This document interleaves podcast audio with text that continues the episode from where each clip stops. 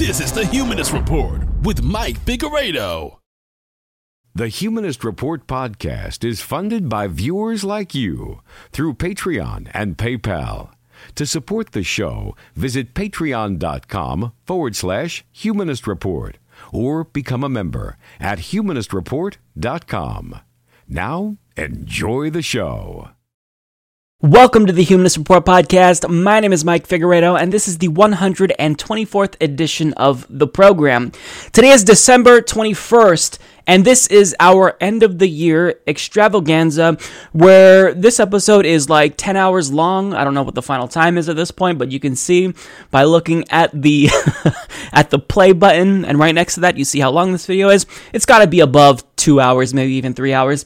So this is the end of the year episode where we do the recap, we get into some interviews, and also we just talk a lot about politics. This is the last show of the year, so welcome. But before we get into all of that, I want to take a moment to thank all of our newest Patreon and PayPal contributors.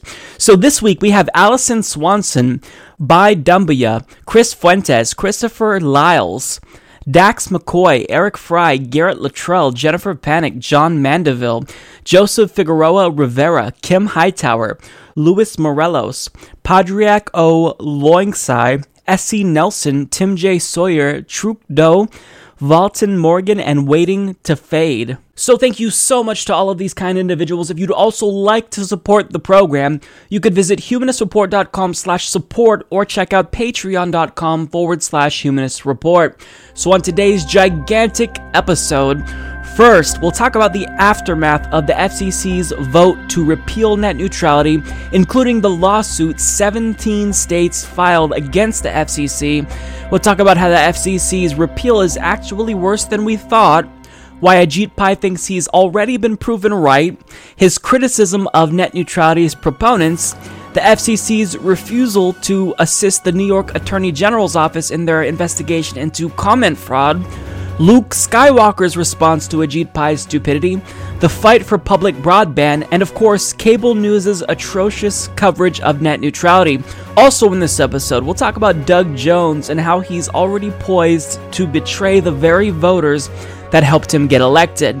And when it comes to Republicans, they're on the cusp of passing their tax reform bill, and next year, they're taking aim at social safety net programs, and when it comes to interviews, I'll talk with Nomiki Konst about the DNC Unity Reform Commission and comedian Jimmy Dore about corporate Democrats. And finally, in this episode, we'll get to our end of the year award ceremony and finish off the show with a recap of this crazy ass year. So, all of these topics will be discussed in today's episode. We have zero time to waste. Let's go ahead and jump right in.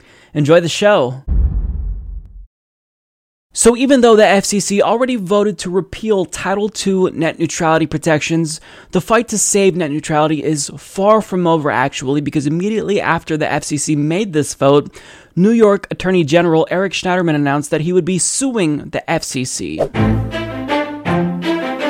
Hi, I'm New York State Attorney General Eric Schneiderman. As we speak, the FCC has just voted to gut net neutrality. Today's vote is an early Christmas gift to big telecom companies.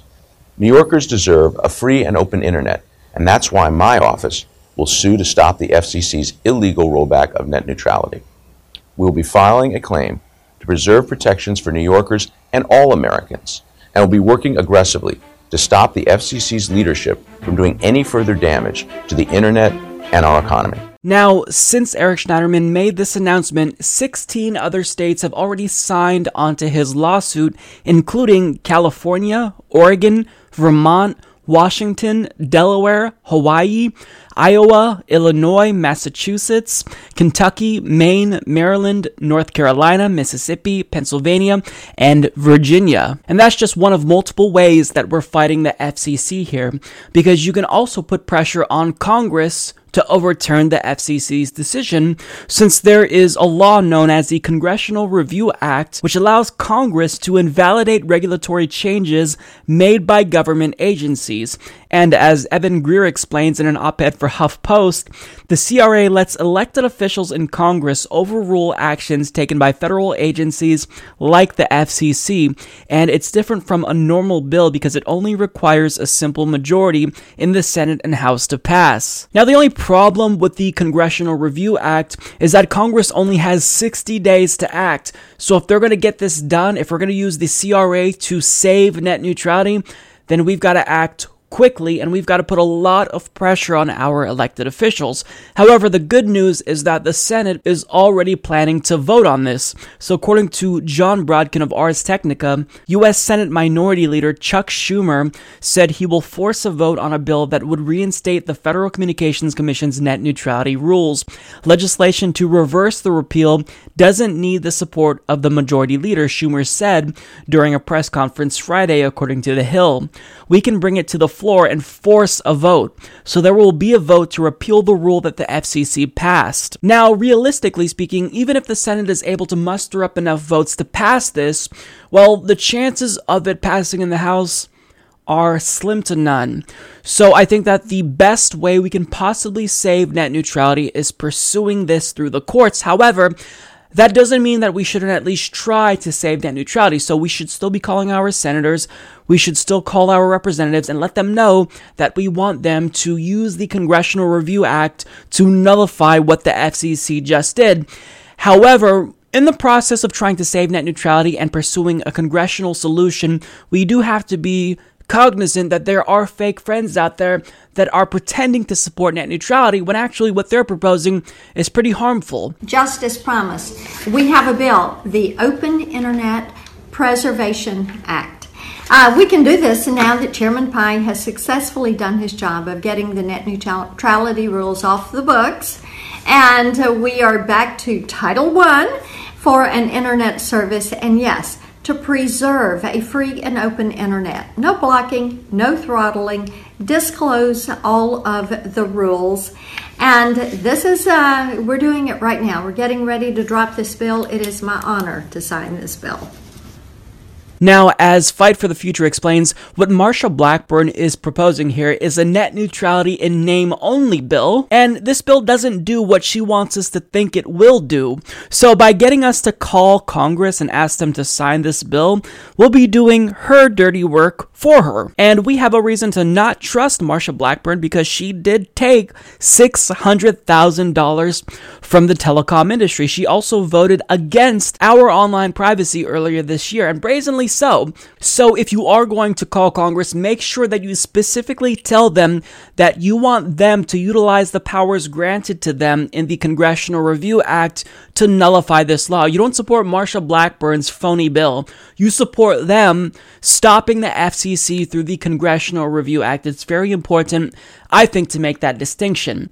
Now, there are other ways to save net neutrality permanently, and that means that as citizens, it's our responsibility to show up to city council meetings across the country and push for public broadband. It's one way to ensure that we always have net neutrality because if we're not relying on these large multi-billion dollar companies like Comcast and Verizon and AT&T and we have our own public option, then that means we don't have to worry about it anymore because our own municipality run internet, they're not going to do what Comcast and Verizon wants to do because it's owned by the citizens and it's also cheaper. It forces other internet service providers in your area to compete.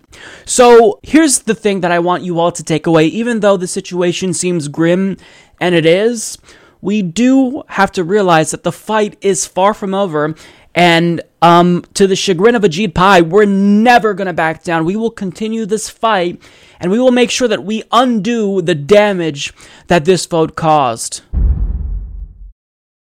FCC Chairman Ajit Pai has repeatedly insisted that his political opponents, people in favor of net neutrality, have resorted to being hyperbolic when it comes to the discussion surrounding net neutrality.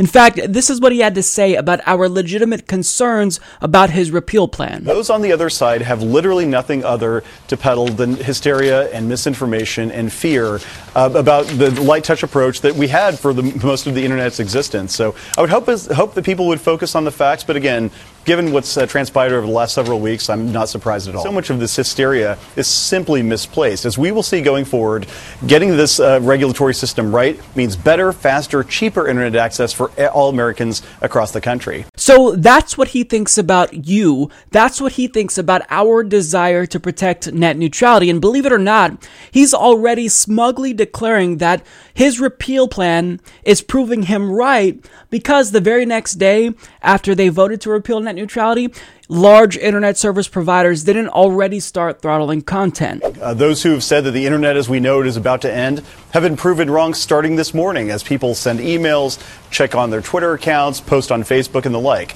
We have a free and open internet going forward, and the FCC and the FTC going forward are going to make sure that happens. So I don't think I've ever seen anyone be so smug and so wrong at the same time. So he says, those who've said that the internet as we know it is about to end have already been proven wrong starting this morning.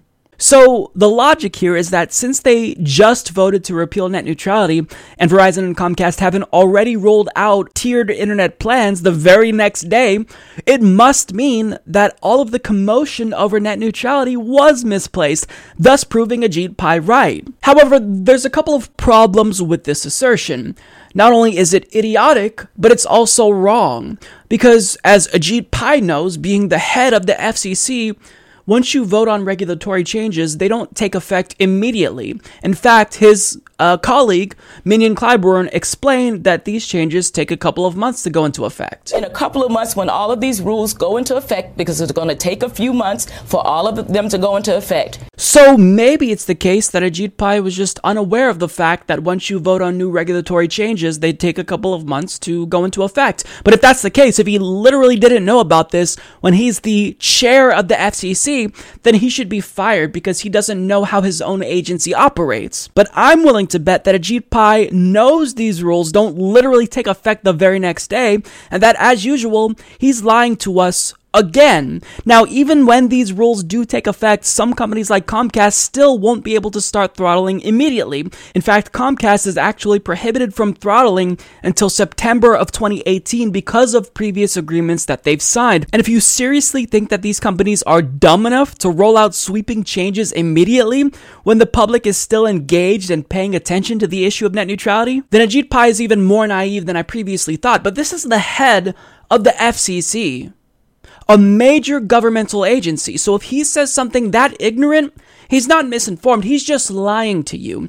But for those of us who are still concerned about net neutrality and freedom on the internet, well, he's telling us that we really shouldn't be worried about freedom on the internet because there's still going to be one agency that will be policing the internet the FTC. As I said, the FCC and the Federal Trade Commission are going to continue to be cops on the beat. So if there's any company, mm-hmm. uh, any internet service provider that acts in any competitive way, we will take action accordingly. Now, he's being incredibly dishonest here because what he's not telling you is that the FTC is only able to take action in the event an internet service provider is not transparent about their anti competitive, anti consumer conduct. So, in the event Comcast, for example, throttles a particular company, well, there's nothing the FTC does so long as Comcast is upfront about what they're doing. Now, Mignon Clyburn, who is an FCC commissioner and colleague of Ajit Pai's, explains it way better than I can. And the FTC can only have, help you after a harm is done. So if you can prove that it's unfair or deceptive, then the FTC can protect you. But it's not deceptive if I've disclosed. And who knows what the definition of fair will be going forward. Mm-hmm. Now, all you have to do is put it in a small print in paragraph 25, and you will be able to do what you want. You will be able to control my experiences you meaning the internet service provider, and I have to hope for the best. And there's no the agency best. that will um, that will stop it. So clearly, he's not being honest about the tremendous amount of power he just gave to ISPs, which is why nobody believes him. And if you watch this full interview, you'll see that Steve Doocy, a Fox News host, is even presumably skeptical about what Ajit Pai is doing, and it seems like he smells bullshit too. Here's what I want to know is my internet going to slow down? What I'm paying right now I'm okay with it, a little high. But is it going to slow down? Will I be able to pay for more? What's the deal for me, the average consumer? Well, Steve, the answer is yes. And if you really want to learn about what's to come with no net neutrality, you should probably stop listening to people that you work with because Fox News is notorious for their lies when it comes to this issue of net neutrality. Now, I've already provided you guys with countless examples on this channel about how Ajit Pai is lying through his teeth about everything. However, this next clip that I'm going to show you might be the best example that demonstrates just how disingenuous and deceitful Ajit Pai really is. So take a look and I'll explain to you why what he's saying, even though it seems benign, is actually a huge lie. Ajit, if we had stayed with net neutrality and there had been, say, a President Hillary Clinton, I mean, where, where could this have gone? What type of regulation could we see? They would have banned, for example, free data offerings by wireless companies, where the wireless company will say you can stream data, music, video, and the like exempt from any data limits. They would have banned that. They probably would have gotten into price regulation, which is essentially the government deciding mm-hmm. how these businesses are going to operate. Now, what he's saying here at face value, it seems reasonable, right? I mean, of course, we want internet service providers and carriers to be able to offer unlimited data plans to their customers. Who wouldn't be in favor of that? But what he's not telling you is that these so called unlimited data plans aren't what they seem because Verizon, for example, sells different tiers of unlimited data packages to customers where it actually throttles video content unless you pay more. Now, second of all, when companies like Verizon offer to exempt certain apps from data caps,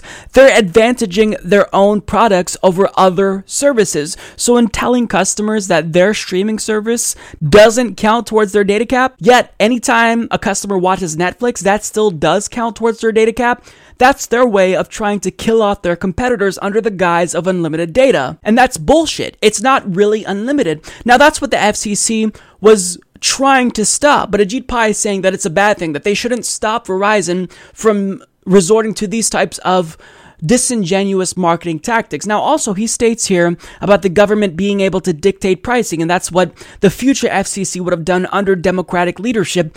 However, he's implying that it's a bad thing that the government is able to stop these companies from ripping you off by imposing tiers, by offering internet to you like television packages. That's somehow a bad thing according to Ajit Pai. Now he's not saying this explicitly, but that's exactly what he means. But to say that Ajit Pai is lying is becoming so obvious that it's a term that's as evident as water is wet, for example. Anytime his mouth is open, he's usually lying because that's all he can do. Because since the overwhelming majority of the American people, including his own party, are against what he's doing, he has to lie in order to cultivate support for his plan. He has to pretend to be in favor of a free and open internet when we know that he's not in favor of a free and open internet. And he paints people who are in favor of a free and open internet as the enemies to a free and open internet. It's incredibly frustrating to me. Now, as you all know, I've previously talked about the fraud that was committed at the behest of internet service providers during the FCC's comment process for the repeal of net neutrality.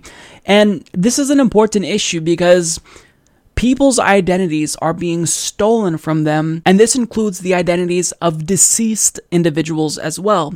For example, in a now viral tweet, Mackenzie Aston explains how on the day the FCC voted to repeal net neutrality, her mom would have turned 71 years old. But she didn't because she died in March of 2016. Now, in a question to Ajit Pai, Mackenzie asks, Can you please take the time to explain to me how she made three separate comments in support of ended net neutrality more than a year after she died? Now, of course, Ajit Pai had no response from Mackenzie, but it's not just Mackenzie who experienced fraud here because other people's identities were used to file anti net neutrality comments with the FCC. And this doesn't just include normal people. This includes U.S. senators. So Senator Jeff Merkley also spoke out saying, turns out someone impersonated me during the FCC net neutrality comment period. Further proof of forged comments in this process. We need to get to the bottom of this and demand justice for those who sought to be heard. And as you can see here, even though Jeff Merkley supports net neutrality, his comment was obviously against net neutrality. Now, I've actually previously reported about how it's not just normal people, but it's also celebrities and even President Obama had comments filed on his behalf under his name that were against net neutrality. So, under these circumstances, you'd think the FCC would do what they can to assist the New York Attorney General with his investigation into comment fraud. But the FCC, under the leadership of Ajit Pai, isn't just sitting out this investigation, but they're actively trying to block the New York Attorney General's office from investigating this. And because of this, we have reason to believe that Ajit Pai is trying to actively obstruct justice. So, in a report that came out two days before the FCC voted to repeal net neutrality, Karl Bode of Vice Motherboard explains the FCC is blocking a law enforcement investigation into fraudulent comments designed to provide bogus support for the agency's looming net neutrality repeal.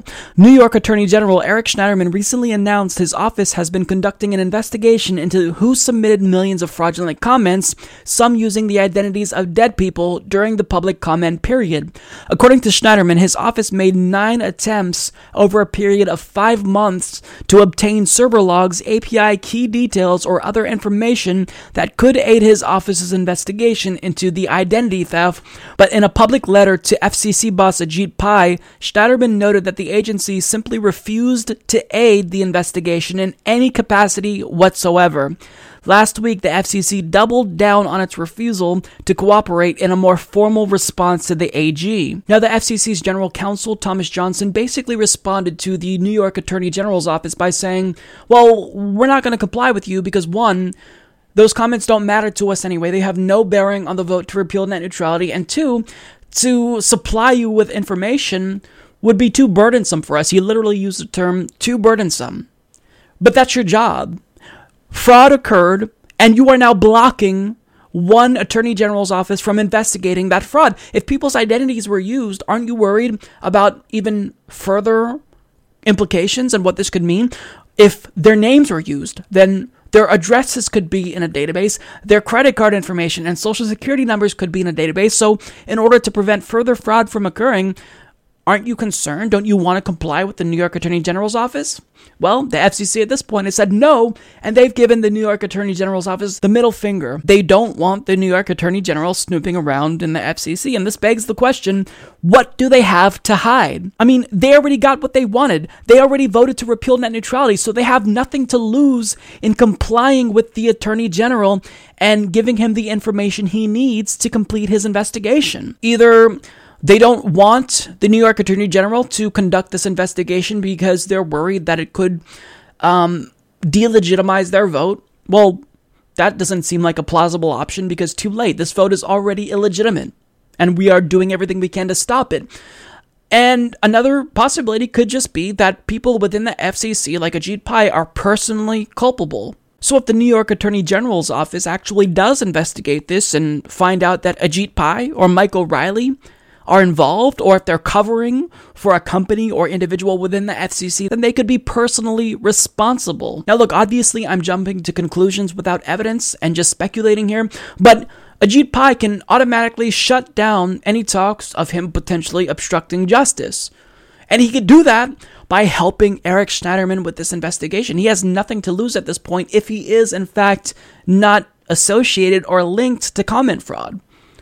So why would he not want to do that? Why is he obstructing justice and literally blocking the New York Attorney General's office from doing its job? Why is he doing that? He has nothing to lose. You got what you wanted. You repealed net neutrality. You're done. Congratulations. Now, can you at least allow us to look into this process and see what went wrong and why our identities are being used without our permission? So I don't understand why Ajit Pai is not complying, why he's blocking the New York Attorney General's office from investigating this. It boggles my mind. I don't get it. Something deeper is going on here. And again, I don't want to jump to conclusions without evidence because all I can do at this point is speculate, but something's not right. This is a fishy situation. And Ajit Pai, in Obstructing justice is making matters worse, not just for everyone else, but himself as well. Because now it seems like he's personally involved in comment fraud. Now that the death of net neutrality is seemingly inevitable at this point, we still do have a couple of months to fight back before these new rules take effect. Now, one of the most important voices in the fight to save net neutrality, Mignon Clyburn, actually gave us some insider insight as to what we can now expect if we're not able to convince Congress quick enough or a court to at least temporarily block these rules until we're able to defend net neutrality in a court and she paints a really bleak picture when it comes to what the internet would look like in the future without net neutrality. In fact, this repeal of net neutrality is even worse than we previously thought. But before I get to what she said, I can't not talk about how little respect FCC Chairman Ajit Pai has shown her throughout this process. So, for example, after she gave an impassioned 20 minute speech prior to the FCC's vote to kill net neutrality, this is how Ajit Pai responded. Thank you. Thank you, Commissioner Clyburn. I'm going to mark you down as a no. So that's a, uh, Commissioner O'Rielly. So, time and again, Ajit Pai has demonstrated that this is all just a big joke to him. And after she gave a passionate speech about an issue that the overwhelming majority of Americans care about, that's all Ajit Pai had to say. Unreal. And when it comes to the lone hyena that was laughing especially loud after he made that quote joke, if they're not a literal executive from Comcast or Verizon, then they've got to be as big of a shill as Ajit Pai himself.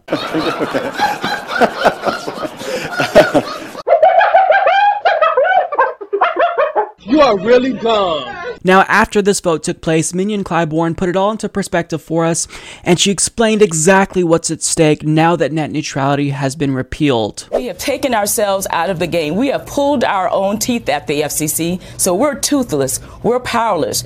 If they disclose, then they can block. They can slow down. Uh, they can prefer traffic uh, or websites or applications over the other. And when they say they have no incentive to do so, I say past this prologue.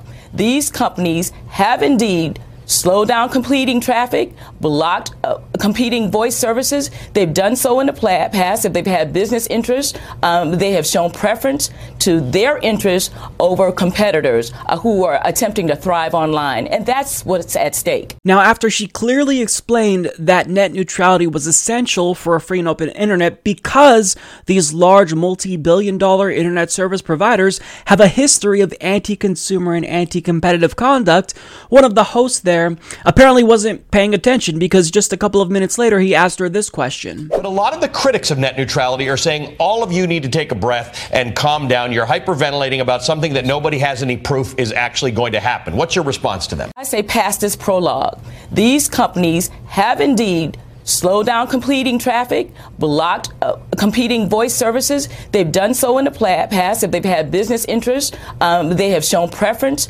to their interests over competitors. Had you been paying attention, you wouldn't have needed to ask that question.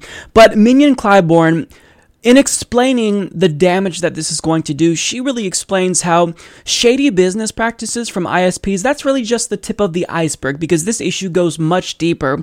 And she explains in this next clip how the death of net neutrality actually impacts democracy. We would not know any anything about Ferguson, Missouri if the provider was able to block yeah. or, or throttle because the media outlets, you remember, they weren't covering Ferguson. That's right. They weren't covering that movement until that hashtag started trending.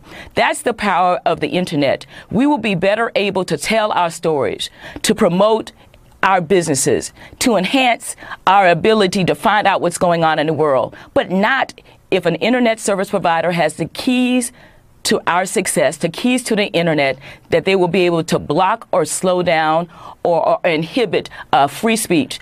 That's what's at stake today. So the implications of this are just downright terrifying because if Comcast, for example, doesn't want to talk about a particular issue, like Ferguson, well, then all they have to do is make sure that those stories don't gain traction online. And now, with this vote, they have the power to block and throttle internet news ag- agencies that do want to talk about these issues. So they no longer have to compete with internet news agencies. They no longer have to feel pressure to cover what everyone is talking about online now that they have the power to block and throttle content. But Ajit Pai assures us that we don't actually have to worry about internet service providers blocking and throttling content because there's still going to be one government agency that will police these ISPs the FTC. The problem is that the FTC is incapable of dealing with net neutrality. They don't have the power, nor do they have the experience needed to protect the internet. And furthermore,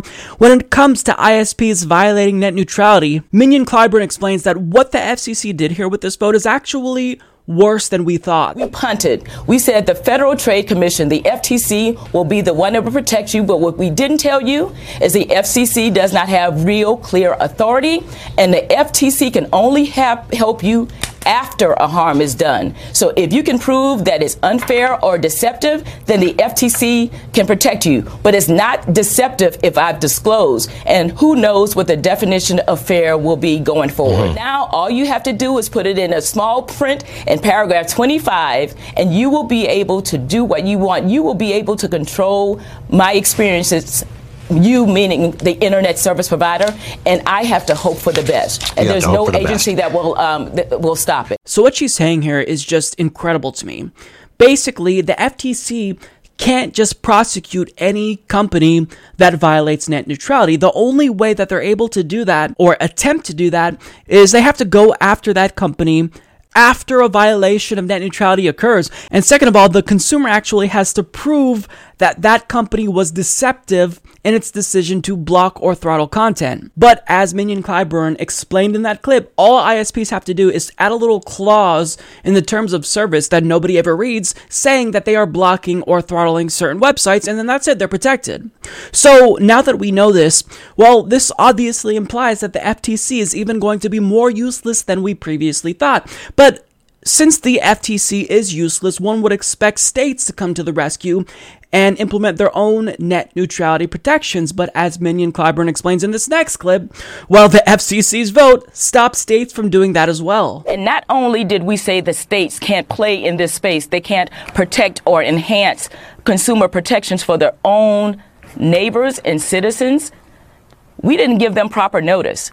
So that process in and of itself is flawed. So this whole process leading up to this decision, it's obvious that the fix was in no matter what millions of Americans said no matter how much notice we did not give, they were going to repeal the net neutrality rules, due process or not. So not only is the FCC getting out of the game of enforcing net neutrality, but they're making sure that they tie the hands of any other governmental body, like states, from coming to the rescue to enforce net neutrality themselves.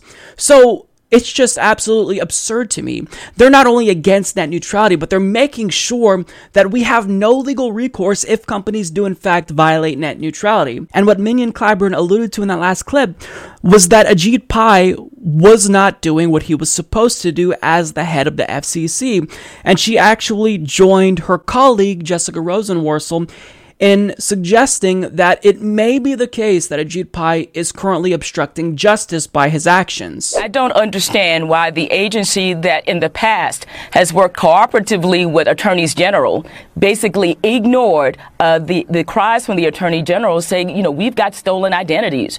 And we've even found traces to Russia, about a half a million pro repeal, people who wanted to get rid of net neutrality protections, we can they can prove uh, that that information, those submissions were made by Russian from Russian influencers. So it, it is it, it's perplexing to me that if we see a process that has been compromised, our online system has been compromised, which which skewed the opinions that people saw over the internet meaning those who wanted to get rid of net neutrality protections and made it look like more people wanted to, when in fact the vast majority of legitimate commenters were pro net neutrality. They wanted to keep our rules in place. And for those reasons, Ajit Pai is not only allowing fraud to occur, but he's actually complicit in the fraud by blocking the New York State Attorney General from doing this investigation. He's not complying with Freedom of Information Act requests. He's not supplying them with information that they need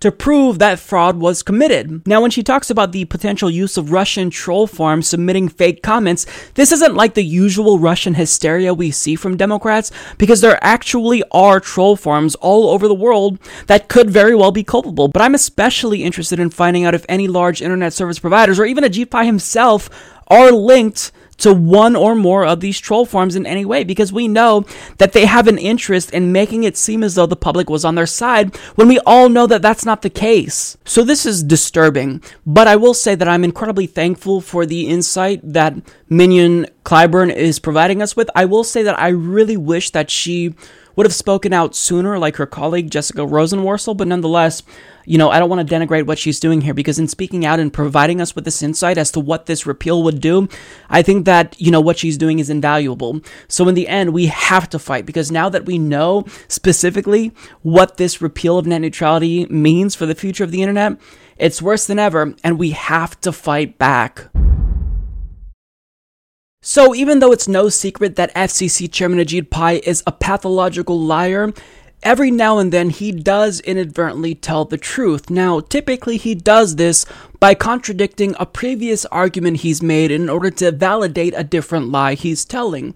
So, when he was asked about our ability to access content online after the repeal of net neutrality takes effect, this is what he had to say. And I actually don't know what I think of this, but here's the uh, the line that if net neutrality is rolled back, that a handful of companies will be able to control content. And if they don't like what they're seeing or you're broadcasting, they can shut it down. Should we be worried about that? No, I think what net neutrality uh, repeal would actually mean is that we once again have a free and open internet. Uh, the government will not be regulating how internet service providers, how anyone else in the internet economy manages their networks. Now, the reason why he says we shouldn't be worried about this is because it actually hasn't happened yet. Case in point. All of these harms that these celebrities and whatnot are right. talking about are all hypothetical. We, there's no market failure here. Internet service providers are not and have not blocked content willy nilly. So, according to him, we shouldn't be worried about large internet service providers engaging in anti competitive conduct because they haven't done this before. Except in an interview with the Daily Caller, he actually said something that was the opposite of what he's saying here. Is it your view that the FCC's rules are redundant to the activities of the FTC, for instance? Well, I think it's number one that the FCC is trotting on ground that has already been plowed by the FTC. Right. I mean, the Federal Trade Commission for a long time has policed these very practices. For example, we have cases involving AT&T and TracFone and other wireless companies for this very practice of throttling. So I think it is duplicative in that sense. But more fundamentally, I think it's also a question of how do you want to approach the risks that are there in terms of internet service provider behavior? Do you want the FCC to be preemptively regulating everybody, or do you want the FTC to take more targeted action? And I think, and some Silicon Valley entrepreneurs too, like you know, Ben Thompson of Stratechery, think uh, that the best way is to have the scalpel of the FTC as opposed to that sledgehammer from the FTC, uh, FCC. So not only did he admit once again that there is a risk associated with the repeal of net neutrality, but I want to replay the important part again. Cases involving AT&T and TracFone and other wireless companies for this very practice of throttling. Oh, so apparently, according to Ajit Pai, there are cases where internet service providers did throttle other companies, their competitors. But I thought that you said that wasn't happening. Internet service providers are not and have not blocked content willy nilly. Gotcha, bitch. So notice how the evidence he uses changes depending on the argument he's trying to make. So if he's trying to convince you that the FTC is the only agency we need to be on the beat and enforce net neutrality, then he'll cite examples as to how the FTC actually prosecuted companies like AT&T who were guilty of throttling. But when he's trying to convince us that nothing bad will result from the repeal of net neutrality, he then tells us that these companies have never throttled and they wouldn't do just that once he gives them the power to do just that. And all of these harms associated with the repeal of net neutrality that we keep talking about, they're only hypothetical. So clearly his story will change depending on what he's talking about. Isn't that convenient?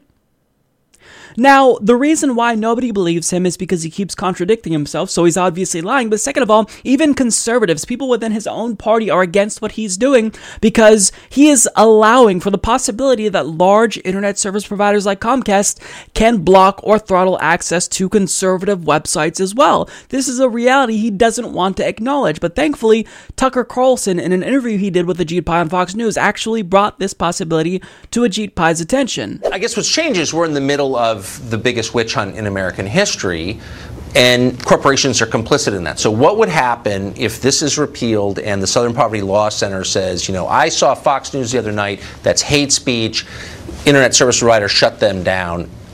What would prevent the service provider from doing that? Well, one thing is that the FCC requires transparency. If any ISP uh, engaged in that kind of conduct, they would have to disclose it. Additionally, the Federal Trade Commission would have jurisdiction over it. But I think you've actually put your finger on something that's very important that I've talked about. Where is the real threat to the free and open internet? And one of the things that people have suggested is it's not internet service providers, it's some of the content companies that decide what you see on the internet and, more importantly, what you don't see. Where's the transparency there? Shouldn't we have a conversation that involves them as well? Sure. Sure, but companies like Facebook and Twitter, who do sometimes block conservative accounts, don't have the ability to block all of the internet, whereas ISPs do. Twitter and Facebook can't control the totality of the internet, but again, internet service providers do, and transparency isn't going to stop them from resorting to anti competitive, anti consumer business practices because it's not like the FCC is mandating that these companies hold a press conference every time they decide to throttle a new website. All they have to do is disclose that they're doing that in their terms of service, which 99.999% of the population will not read.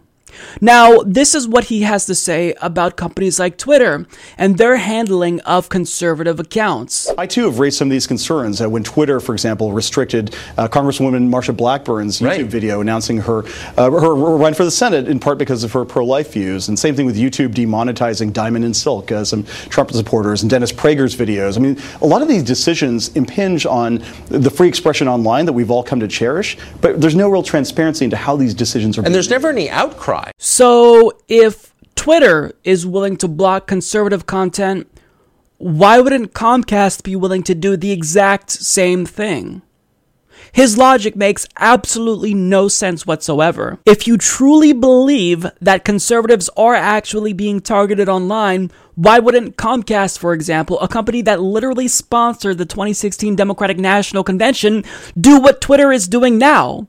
Which you say is a problem. His logic makes absolutely no sense, which is why conservatives support net neutrality, because they also don't like what Twitter does to certain conservative accounts. And they agree with what Ajit Pai is saying here. It's just that they can actually take the next logical step and realize that if Twitter does it, Comcast probably will do the same thing. But again, Ajit Pai knows exactly what these companies are capable of because he actually explained it to us before. cases involving AT&T and TracFone and other wireless companies for this very practice of throttling. So there you have it. Ajit Pai admits here that companies have throttled in the past after he has repeatedly insisted that they would never do such a thing. Who are you going to believe? Ajit Pai, who came from the industry, industry and probably is going to go back to the industry, or the history of these companies and their anti-competitive, anti-consumer conduct. I mean, you have to be a fool to believe what, what Ajit Pai is saying, and that's why a majority of Americans don't buy what he's selling. When the FCC voted to repeal net neutrality, that was arguably one of the biggest stories of 2017. But when it comes to coverage of the issue of net neutrality, particularly on cable news shows, well, we've seen a lot of propaganda being done at the behest of multi billion dollar internet service providers. Now, that's only when you take into account cable news shows that actually talked about net neutrality, because up until this point, a lot of shows didn't even mention it as an issue. In fact, to some pundits in the mainstream media, this is a new development to them. I'm not even kidding about that. The FCC voting along party lines, three to two, to repeal net neutrality is very significant uh, development. Lori, a very significant development now, uh, and we'll see how this impacts the average person out there. Welcome to the party, Wolf. I'm so glad that you could finally join the rest of us who've been talking about net neutrality since January when we knew that Ajit Pai would in fact be pursuing a repeal of net neutrality. So it's only a development if you haven't been paying attention, but aren't you supposed to inform the American people? So why weren't you informing the American people? If you're not informed yourself, then you shouldn't be a broadcaster. But Wolf Blitzer, you know, not to just pick on him, because he's not the only one who has recently learned about the importance of net neutrality, because in an interview with FCC Commissioner Mignon Clyburn, one MSNBC host actually couldn't figure out who was in favor of the repeal of net neutrality. Help us understand who is it that wants this. Well, Stephanie, if you turn around and look behind you, you'll actually notice that there's a huge logo behind you, and that'll provide you with a hint as to who actually wants this because Comcast, who owns the company you work for, is one of the biggest spenders when it comes to anti net neutrality lobbying. But Stephanie isn't the only one at MSNBC who can't figure out who's behind this. Who was really pushing this? Who was behind this? Look behind you. But look, I don't want to be too hard on these MSNBC hosts because they've at least come to a conclusion that net neutrality is good and they support net neutrality. But if you ask Tucker Carlson over at Fox News, well, he's so confused he doesn't know what to think about net neutrality. Again, I'm, I'm not even sure what I think of it, but it does seem like someone's spending a lot of money to lobby public opinion on this subject. Oh, I can assure you, Tucker, there's a lot of money being spent to lobby someone's opinion, but it's not the public's. Because anti net neutrality lobbying is three times as prevalent as pro net neutrality lobbying. So money is definitely being spent, Tucker, but not in the way you think it is. Now, you might think that Tucker Carlson is dim witted to not reach the same conclusion as 83% of the American people, because net neutrality is a no brainer. Who would be against it? But I honestly don't know what's worse Tucker Carlson's indecisiveness or this next host's naivete. We're trying to get Uh, uh, uh, I, am trying. I've been struggling to get a, a yes. sort of a big picture sense of what the unintended consequences of this may be, because I'm prepared to take certain companies at their word that they're not intending to throttle back services and they're not intending to favor some services over others. So, when companies like Comcast and Verizon spend millions upon millions of dollars every single year lobbying Congress, so that way they're able to obtain the power to block and throttle content they don't like, we're supposed to believe them when they tell us that they're not going to block or throttle content they don't like, even though they have a history of doing just that and they've been pressuring Congress to give them the ability to do that? How could you possibly be that naive? I mean, why on earth would he, would he believe what Comcast is telling them? It's almost as if he's on their payroll or something. So at this point, as you can see, there's a lot of media hosts that are just playing dumb when it comes to the issue of net neutrality, but other hosts have decided to take a different approach. Some of them have decided to just be condescending to viewers. The move causing some on the left to paint an even dire picture with a CNN headline reading, quote, end of the internet as we know it. Bum bum bum. you silly liberals, you're just being hyperbolic. Except this isn't actually a partisan issue at all. Because most conservatives actually don't have their heads stuck up their asses, unlike you. 73% to be exact. And they've realized that if Twitter is willing to kick conservatives off of their website, then what's to say ISPs won't cut off your access to conservative websites? I mean, this is a bipartisan issue because it affects everyone equally but one conservative in particular doesn't see it that way. Thanks for the work that you're doing to deregulate, because obviously the regulatory regimes put in place as sort of a poison pill by the Obama administration with the, with the help of the media uh, are, are not going to benefit, I think, consumers either in the short or the long run. So thanks for the hard work you're doing. Thank you so much, Ajit Pai, for doing something that will specifically fuck me over personally. I really appreciate it. This is one of the most well respected, quote, intellectuals on the right that's actually stupid enough to think that a company like Comcast wouldn't cut off access to his website in the event they said something Comcast deemed as hate speech, for example.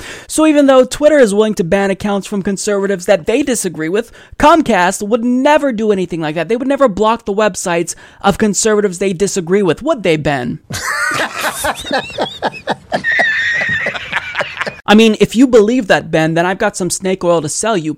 But not all of these hosts were completely dishonest because even while some were trying to convince us that these large internet service providers like Comcast and Verizon are benevolent and they'd never block or throttle content, they'd never set up a tiered internet access system, well, some in the mainstream media just outright told us the truth but that it was a good thing. This is a real positive step. You know, the the internet, Neil, is not a free right. It's not a public utility. It was actually created by private companies, as the FCC commissioner alluded to. Companies that have spent billions of dollars in not only creating it but now maintaining it.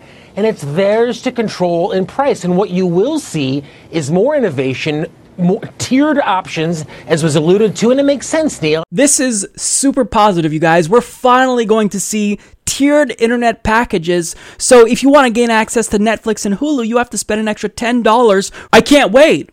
I mean, this, this is what he's telling you. He is trying to convince viewers that tiered internet packages is a good thing. But here's what else we can expect once the repeal of net neutrality comes into effect. Uh, what do you think happens now? I think actually you're going to see a great explosion of entrepreneurial brilliance. Entrepreneurial brilliance, yes, because nothing screams innovation and entrepreneurialism like allowing a handful of companies to take control of the entire internet and literally be able to control everything we see on the internet. But according to Tucker Carlson, the internet is already like this. A lot of people, a lot of famous people, have very strong opinions about net neutrality. They warn if it's repealed, a handful of tech companies will have total control over the internet. Wait, doesn't that already describe the status quo? No. It does not. The companies that he's talking about might be in control of their own websites, but they don't control the totality of the internet. They don't control your access to other websites, just what you see on their website. So clearly, Tucker Carlson doesn't know what he's talking about, hence why he can't decide what he thinks about net neutrality. I'm not even sure what I think of it. But I actually want to get back to Neil Cavuto here because for those of us who are worried about anti competitive, anti consumer conduct by these multi billion dollar companies, well, he assures us that we don't actually have to be worried because there will still be one government agency that's going to look out for us the FTC. The FTC then would rule this type of activity as illegal Correct. and you try it, you're in big trouble, right? Right. The Federal Communications Commission kicked the FTC, Federal Trade Commission, off the beat in 2015. Right. Now the FTC is back on the beat. Except, aren't you forgetting one really important fact, Neil? The FTC can only take action in the event these companies don't disclose that they are throttling other websites. So as long as they're upfront about it and they include one sentence in their terms of service that nobody will see about how they're going to throttle certain websites, then there's nothing the FTC can do. And even if the FTC wanted to take action, they don't have the power to do so. They're not capable of enforcing net neutrality like the FCC is, which means the internet will no longer be free and open despite what these two liars tell you. Now, even if you think that net neutrality is important and that a free and open internet is important, well, as Neil Cavuto is going to explain here, the problem is that net neutrality, it just hurts investment. I do remember the internet alive and well and thriving up to 2015 when, when net neutrality came into being.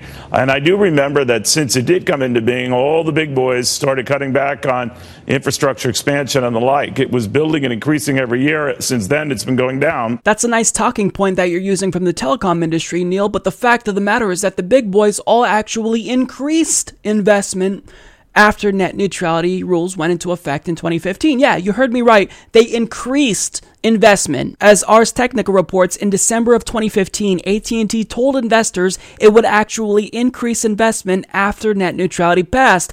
Comcast spent a total of 7.6 billion on investment in 2016. So that means after net neutrality passed, they spent more than ever. Verizon also increased investment by 3.1% overall after net neutrality passed. Charter CEO told their investors that Title II didn't actually hurt them at all. So if you seriously remember that all of the big boys in the industry were investing up until 2015, then you need to see a psychiatrist because you're delusional, Neil.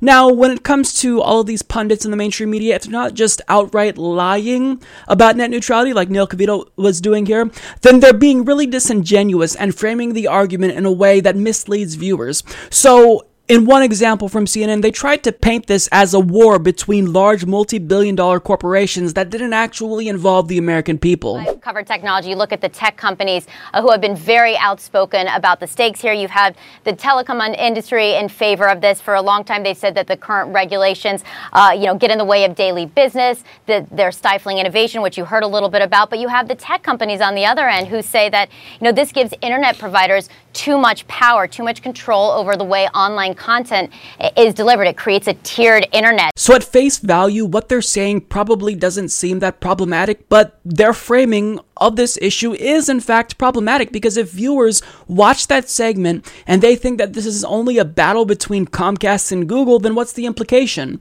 Well, they think, well, this is a battle that they're having and it doesn't actually concern me. But the real way to frame this story, because it's accurate, is this is about internet service providers like Comcast, Verizon, and AT&T and the American people. They want to be able to control what we see on the internet. Just because Google and Facebook support net neutrality doesn't mean that they're the main proponents for net neutrality. This is a grassroots issue that we've been fighting for. So you don't get to credit Google and Facebook as being the leading voices in the fight to save net neutrality because that's inaccurate. And quite frankly, I don't care what Google or Facebook thinks. Our opinion is what matters because we're supposed to be a democracy, not a fucking corporatocracy. Now, to be completely fair, not all coverage of net neutrality was atrocious. To her credit, Joy-Ann Reid actually did a great job covering the topic, and even Bret Baier of Fox News had a surprisingly objective take on the matter.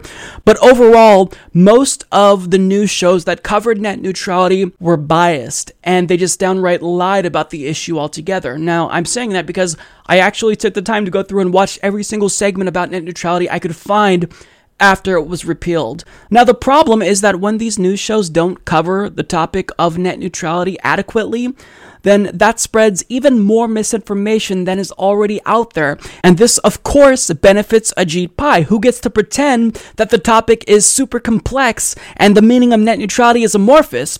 Well, it's easy to come to that conclusion if the media isn't doing its job and properly informing the public about an issue that will directly harm them. But I mean, since Fox News does the bidding of the Republican Party, who in turn does the bidding for their largest donors, which include ISPs, and of course, since MSNBC's parent company is against net neutrality, it's no wonder why the coverage of this issue has been so terrible. And again, of course, there were a couple of exceptions where pundits covered the topic sufficiently and they did a good job explaining what's at stake. But overall, I'm not just talking about these pundits because I like to make fun of them, even though admittedly they are easy targets, but I'm talking about this because what they're doing is incredibly harmful. This is an issue that will affect every single American that uses the internet. And these cable news shows, I mean, they're tasked with a duty of educating the public, and they're not doing that, which is why every time they cover net neutrality, I feel compelled to come out and debunk any myths they try to spread about it. So if you watch anything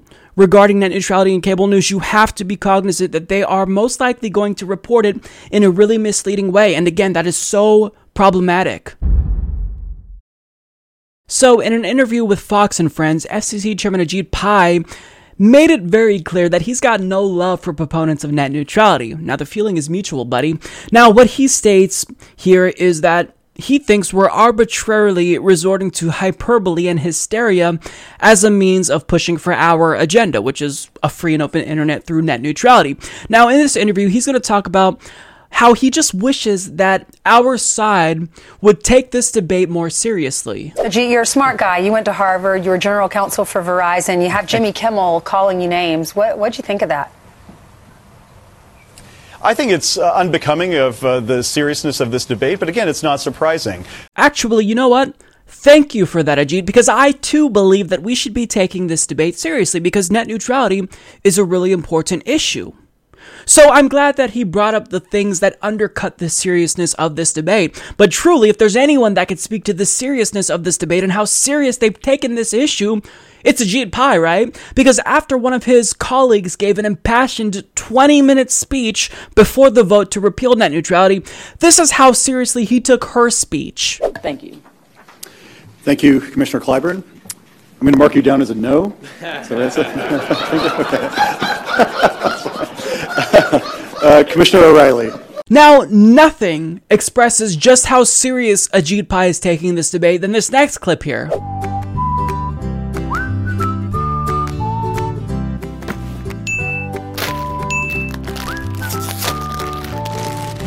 You selfieing or just?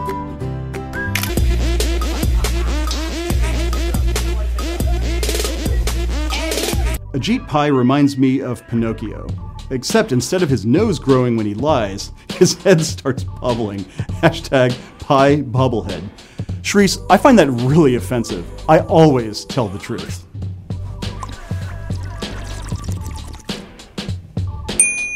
Congratulations, Ajit Pai. Congratulations. You've proven that you're definitely taking this debate seriously. You're the grown up in the room, and we're the children who aren't actually taking this debate seriously.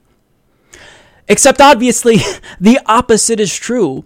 All that we've been doing since we knew that you wanted to kill net neutrality was get you to take this debate seriously and more importantly take what the american people are saying about net neutrality seriously but all that you've done is show the contempt you have for us You've told us explicitly that you don't care about comment fraud that was committed at the behest of large, multi billion dollar companies. You've stated that you don't give a damn about what we tell you and what percentage of the public supports net neutrality and how many comments we submit and how much of a ruckus we make. You've told us time and again that public support for net neutrality has no bearing on your vote. And sure enough, you voted to kill net neutrality. And yet you have the audacity to tell us that you wish we would take this debate seriously, Ajit? Really? You're seriously going to contend that after the way that you've presented yourself as a government official, as the head of a huge agency that's supposed to look out for consumers? Really? Now you're gonna complain? Because we could talk all day about how you've acted like a fucking child when it comes to the repeal of net neutrality. How you've basically spit in our faces and mocked us and mocked the American people. In fact, speaking of mocking people, I remember at this closed event, the telecom prom, you mocked yourself. You know, people ask me, well, what keeps you up at night? And that's actually pretty easy. The thought of the FCC having to resolve a retransmission dispute between Verizon and Sinclair.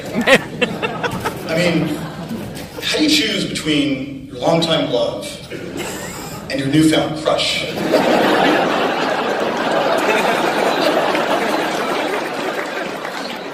So after watching that, I don't know how this sociopath has the gall to contend that we're not taking this debate seriously.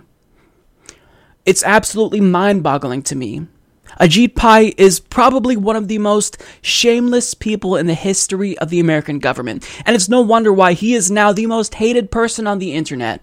Everyone else who was hated on the internet before is now thankful that you've repealed net neutrality, Ajit, because you are now the most hated man, not just on the internet, but in America, because you brazenly violated the overwhelming majority of the American people and went against their desire and repealed net neutrality anyway. So cry me a river if you think we're not taking this debate seriously. If there's anyone who hasn't taken this debate seriously, if there's any one individual that undercut the seriousness of this debate, it's you, Ajit Pai.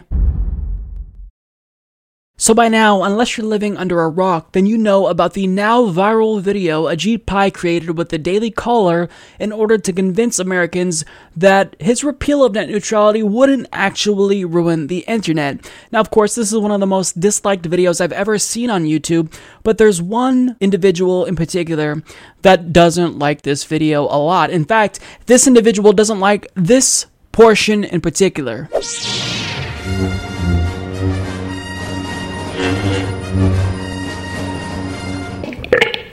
So, this video actually pissed off a Jedi. Mark Hamill, who, as you all know, plays Luke Skywalker in Star Wars, actually tweeted to Ajit Pai and trolled him in the most savage way possible. He says, Cute video, Ajit, aren't I precious pie? Barf emoji. but you are profoundly unworthy to wield a lightsaber. A Jedi acts selflessly for the common man, not lie to enrich giant corporations. By the way, did you pay John Williams his royalty? At Ajit Pai FCC Corp shill, hashtag a Jedi you are not. Now, once Mark Hamill tweeted to Ajit Pai, porn loving Senator Ted Cruz decided to come to Ajit Pai's defense and he penned a condescending tweet to Mark Hamill stating, Luke, I know Hollywood can be confusing, but it was Vader who supported government power over everything said and done on the internet. That's why giant corporations, Google, Facebook, Netflix, supported the FCC power grab of net neutrality. Reject the dark side, free the net. Now, if you've been watching the Humanist Report, specifically my coverage of net neutrality, you know that I take issue with about 10,000 different things he said in that short tweet.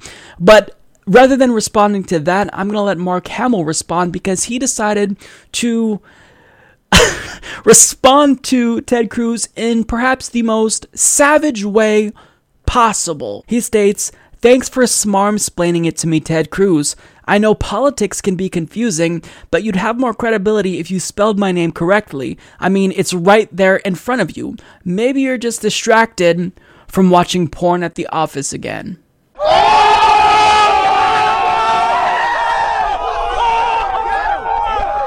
God damn.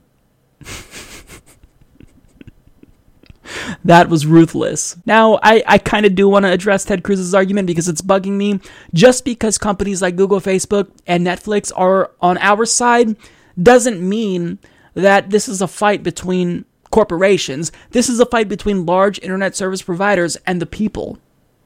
When Ted Cruz says free the net, what he really means is free the net from the government and allow corporations to take control of the internet. So, if you don't like gov- government regulatory power and you think the government shouldn't overstep its bounds, then have fun with large multi billion dollar corporations controlling the internet because that's what's going to happen.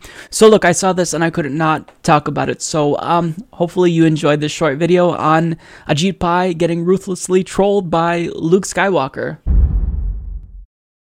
So, even though the fight to save net neutrality heads to the courts, let me be clear about one thing. The American people will never ever acclimate to a world with no net neutrality. So we will never back down, ever. And if Ajit Pai thinks that we're ever going to stop, he's wrong. And to the chagrin of Ajit Pai, the opposite happened. He just catalyzed a new nationwide movement to solve this issue forever. So, as Zaid Jilani of The Intercept reports, killing net neutrality has brought on a new call for public broadband, and he explains the Federal Communications Commission's 3 to 2 vote to repeal net neutrality rules has many worried that internet service providers will now build the same sort of tiered internet that some other countries have, where individual providers can collude to throttle traffic to certain websites and services in order to shake money from consumers or companies themselves or both. For instance, in Morocco last year, multiple internet service providers worked together to briefly block voice chat services like WhatsApp and Skype in what was interpreted by some as an attempt to push consumers to subscribe to their phone subscriptions instead. But Seattle's Socialist Alternative Council member Kshama Sawant, the prime mover of the city's successful bid to enact a $15 an hour minimum wage, has another idea. She wants her city to simply build its own broadband network to compete with the private providers, guaranteeing a free flow of unthrottled information. It may sound radical, but it's not unheard of. Today, around 185 communities in the United States offer some form of public broadband service. Because these services are controlled by public entities, they are also accountable to the public, a perk that anybody who has tried to get a broadband company on the phone can appreciate. Just ask the city of Chattanooga. The Tennessee Municipality's Electric Power Board invested in and started offering a fiber optic network to city residents in 2010. By 2016, the city was offering 1 gigabit internet service to residents for $70 a month. The cheap city run internet acted as a sort of subsidy for small businesses, which started flocking to the city and built a vibrant tech and startup culture. So, this is a powerful alternative to only getting internet from these multi billion dollar companies that are constantly trying to rip us off in different ways. So, it's kind of like the healthcare public option debate. So, in 2010, as you remember, we argued that a public option was necessary to the Affordable Care Act because if individuals had the option of going with a government run plan that would force the private providers to compete with the government prices. And the same is true here. If there's a public option, then consumers will flock to that if the other providers in the area, like Comcast or Verizon, are going to be anti consumer and hike prices. So Comcast and Verizon would be forced to compete in these municipalities with public broadband, and they'd have to actually offer internet that was good. So this would be huge. This would be a game changer. But of course, now that there's momentum building for public broadband, well, as you could have guessed, moneyed interests are trying to stop it. Jilani continues, a number of states with legislators backed by telecom giants like AT&T moved to ban cities from establishing their own broadband networks with statewide preemption laws. So the minute these large internet service providers saw momentum for public broadband building, they decided to buy off politicians, contribute to their campaigns and lobby them to create laws banning public broadband. That is just them being openly corrupt and not caring about what the American people think. And it's not just that officials who are in state legislatures and city council governments are able to be bought off by these big companies, but also large moneyed interests are deciding to get involved in order to stop the nationwide movement for municipal broadband. And this now includes the Koch brothers, because as Susan Crawford of Wired explains, Bad news for internet access. The Koch brothers are fighting low cost open fiber nets. Look what happened in Louisville, Kentucky. It's a city of about 750,000, the largest in the state. Earlier this year, the city noticed that the state of Kentucky was funding a middle mile fiber network designed to connect the state's 120 counties and provide cheaper connectivity for municipal buildings, Kentucky Wired. As part of the project, Louisville, also known as Jefferson County, would be able to run 100 miles of fiber alongside the state network for just the cost of materials. That seemed like a great deal to Louisville. The city estimated that if it installed fiber for city use from scratch, it would cost cost 15 million. With the Kentucky Wired offer, the same project would cost just 5.4 million, with half of that amount dedicated to placing fiber nodes in West Louisville, a struggling, de facto segregated area of concentrated poverty, poor health outcomes, and general economic distress. The public benefits of jumping on the Kentucky Wired offer would be substantial. Not only would West Louisville get a chance at better access for its homes and businesses, but the city could install fiber controlled traffic signals, create better and cheaper connectivity for public safety agencies, and ship data around inexpensively to improve its operations. In a nutshell, the city would build the infrastructure and lease capacity to private internet service providers. We were looking at this as our Smart City Foundation. Grace Simrall, Louisville's Chief of Civic Innovation, says at least half of the new fiber capacity would be reserved for open access leases to encourage last mile retail providers to wire homes and businesses all for just the cost of fiber lines. So this is great. Louisville, they're on track to actually get public broadband. But when I told you about the Koch brothers and how they came into play, well, there's an organization called the Taxpayers Protection Alliance that began posting propaganda about how this was actually a plan by Google to get taxpayers to foot the bill for their fiber networks when Google actually had nothing to do with this in actuality. So it was propaganda and lies spread by this group. Now, this group is linked to and funded in part by the Koch brothers and their network. And mind you, this group is based in Washington, D.C., not Louisville. So if we want public broadband, this is going to be a battle and a tough battle. But here's here's the thing. If you want public broadband, the battle begins with you because all you have to do is take action yourself. Go to your county's website, find out when the next city council meeting is, show up and ask them for broadband. Ask them for a public broadband option. You may have to put in some work. You may have to collect signatures, but it's worth it because if you have municipal broadband, you never have to worry about net neutrality again so long as you live in that county. Because your own public broadband provider isn't going to throttle access to websites because you control it. You don't control Comcast, but you do control public broadband because that's owned by the taxpayer. So this is a huge step towards securing net neutrality. Now, again, the battle's going to be hard, but if they're doing this in red states, then you can do this in your state as well. So definitely do what you can to make this a reality. I know I'm going to look into it and show up to my next city council and demand public broadband because this is an issue that is all too important because we know that the internet is crucial for democracy and a free and open internet is a utility now, and we're going to make sure it stays that way. As you all know, House Republicans voted for a tax reform plan that raises taxes on individuals making less than $75,000 each year in order to pay for trillions of dollars in tax cuts for the richest Americans in this country. Now, this is what House Speaker Paul Ryan wants you to think they accomplished with this vote. We are about to achieve some really big things. Things that the cynics have scoffed at for years, decades even ideas that have been worked on for so long to help hardworking Americans who have been left behind for too long.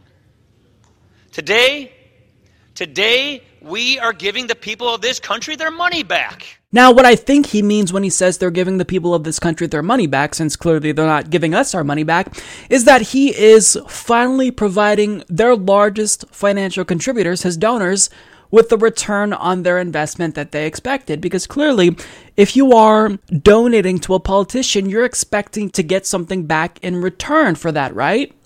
So, since Paul Ryan's donors expected something in return when they contributed to his campaign, they're now not only going to get all of the money they spent donating to him back, but they're going to get even more money than ever before.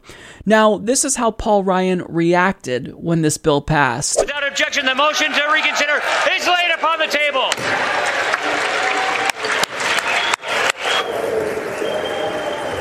Now, as you can see there, Paul Ryan had a little extra pep in his step because he's really happy about this.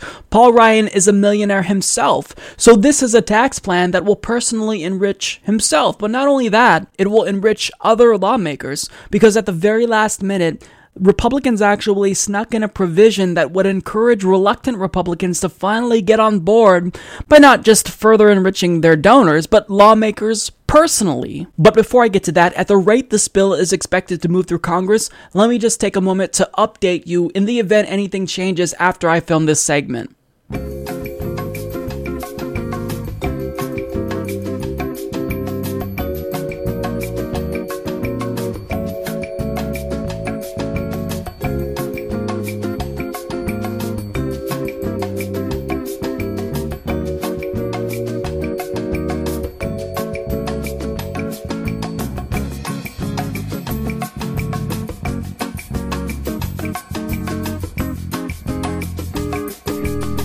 Now, back to our show. So there you have it. That's what's new. Now, getting to the original story, CNBC's Lauren Hirsch explains the provision allows for a tax deduction on income made from pass through entities like real estate LLCs, including those with few or no employees. It could thus benefit Senator Bob Corker from Tennessee and President Donald Trump, who both have real estate income. According to the website Open Secrets, Trump owns corporations operating as LLCs. Pass through entities are businesses structured so that profits pass through to their owners before being subject to the corporate tax. The owners then report that profit as their personal income and pay individual tax on it. Such companies can be small businesses, S corporations, or LLCs. With the new language, even companies with no employees can deduct a percentage of pass through income, thereby lowering the rate they pay. As first reported on by the International Business Times, Corker originally voted against the tax bill, but then supported it after the provision was added. He told International Business Times in an interview he only read a summary of the bill. On Monday, Senator Orrin Hatch, the head of the Senate's Tax Writing Committee, denied the implication in news reports that Republicans added the measure at the last last minute to win Corker's vote. Oh, well, of course not. Why would anybody think that, Orrin? I mean, it's not like this brazenly corrupt party would ever do anything and pass legislation that would personally enrich themselves. I mean, why would we expect that? Who would suggest that? It's preposterous. Now, I'm laughing now, but really, you know, The bad news is that this bill does have a high chance of passing because Susan Collins, who was one of the few Republicans besides Bob Corker that gave us hope that this bill wouldn't pass, recently vocalized her support for the bill.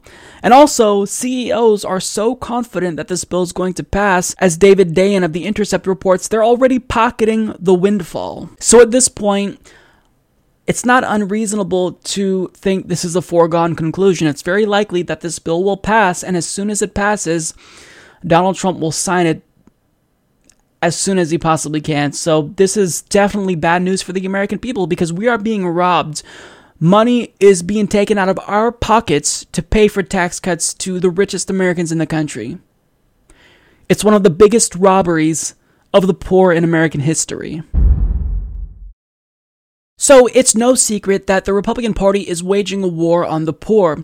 With their tax reform bill, they are taking money away from the poor and away from people who make less than $75,000 per year, and they're using that money to pay for tax cuts for the rich. That's what they're doing. But if you thought that was bad enough, well, they're going to be doing more to fuck over the poor and middle class in 2018.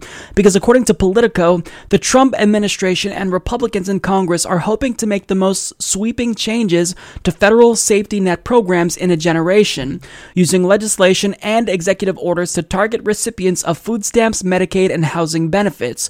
The White House is quietly preparing a sweeping executive order that would mandate a top to bottom review of the federal programs on which millions of poor Americans rely and GOP lawmakers are in the early stages of crafting legislation that could make it more difficult to qualify for those programs.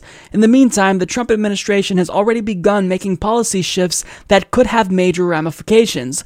Federal health officials are encouraging states to impose work requirements on able bodied adults on Medicaid, a major philosophical shift that would treat the program as welfare rather than health insurance. The Agriculture Department said last week that it would soon give states greater control over the food stamp program, potentially opening the door to drug testing or stricter work requirements on recipients of the $70 billion program long targeted by fiscal conservatives. The president is expected to sign the welfare executive order as soon as January, according to multiple administration officials, with an eye toward making changes to healthcare, food stamps, housing, and veterans programs, not just traditional welfare payments.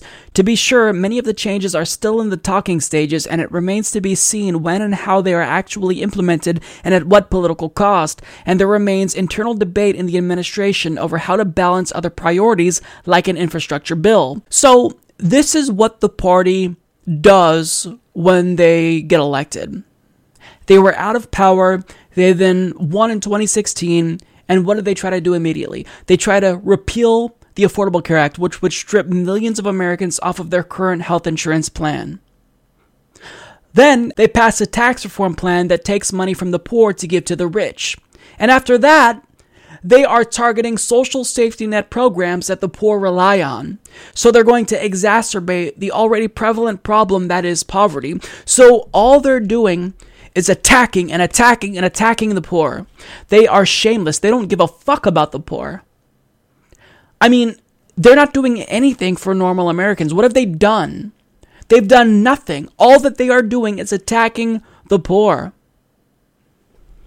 And of course, what they're going to do, since they're cutting spending to social safety net programs, they're going to use that money to give private companies who probably donated to their campaigns private government contracts. So it's another form of theft.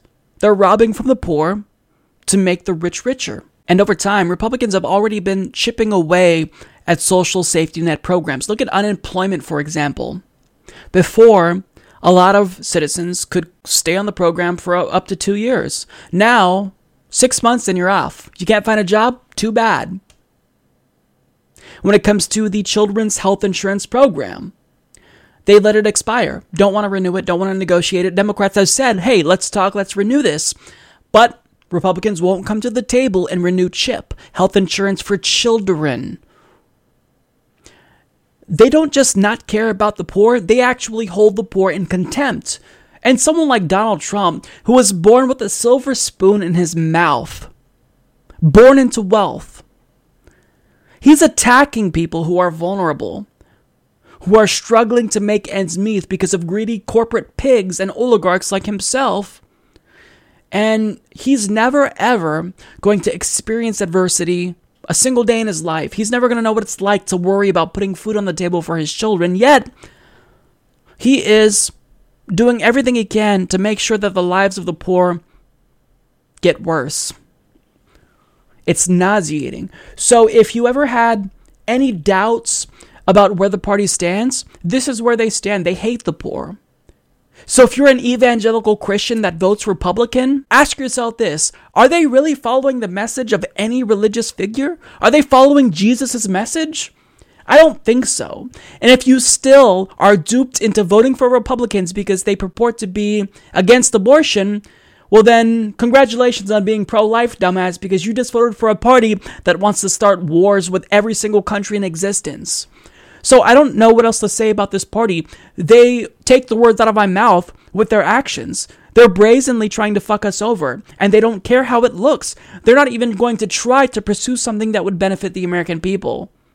They were initially definitely going to tackle infrastructure, but now they're thinking mm, maybe I actually want to uh, cut the social safety net for the poor instead.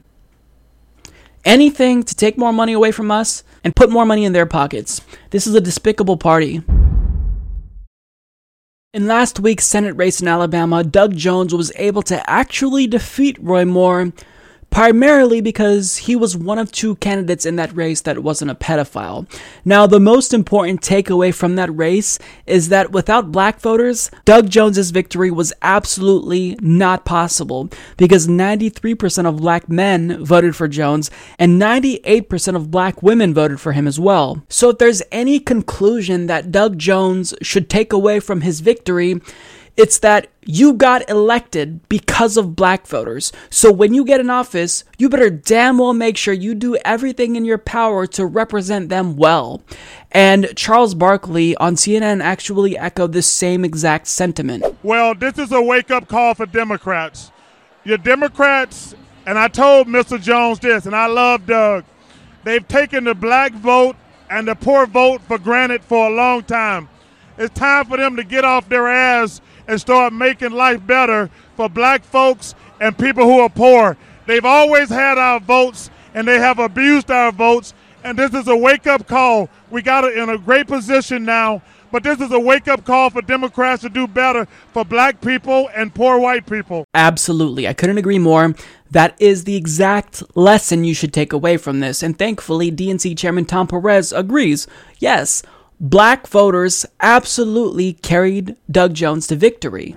And uh, we have to recognize that, as I said uh, earlier this week, African American uh, women in particular, and African Americans generally, are indeed the backbone of the Democratic Party. And precisely because they are the backbone of the Democratic Party, we should never take them for granted. And in the past, we have. And uh, we've been going to school on that in the new Democratic National Committee, not only in Alabama, but in Virginia and mayor's races and elsewhere. And that's how we win. Finally, Tom Perez is right about one thing. That is the correct conclusion to draw from this event. However, not all Democrats agree with the takeaway that's obvious. In fact, Joe Manchin has a different take on this issue. Well, I just think it speaks volumes for what we call the radical middle, those of us still in the moderate middle, centrist Democrats, and for Doug to come up, coming from Alabama, is going to be a big plus, uh, be able to work in that middle. But uh, I just told Doug to be a, be an Alabama Democrat. Don't have to be a Washington Democrat. Voters in Alabama were so inspired by Doug Jones's radical centrism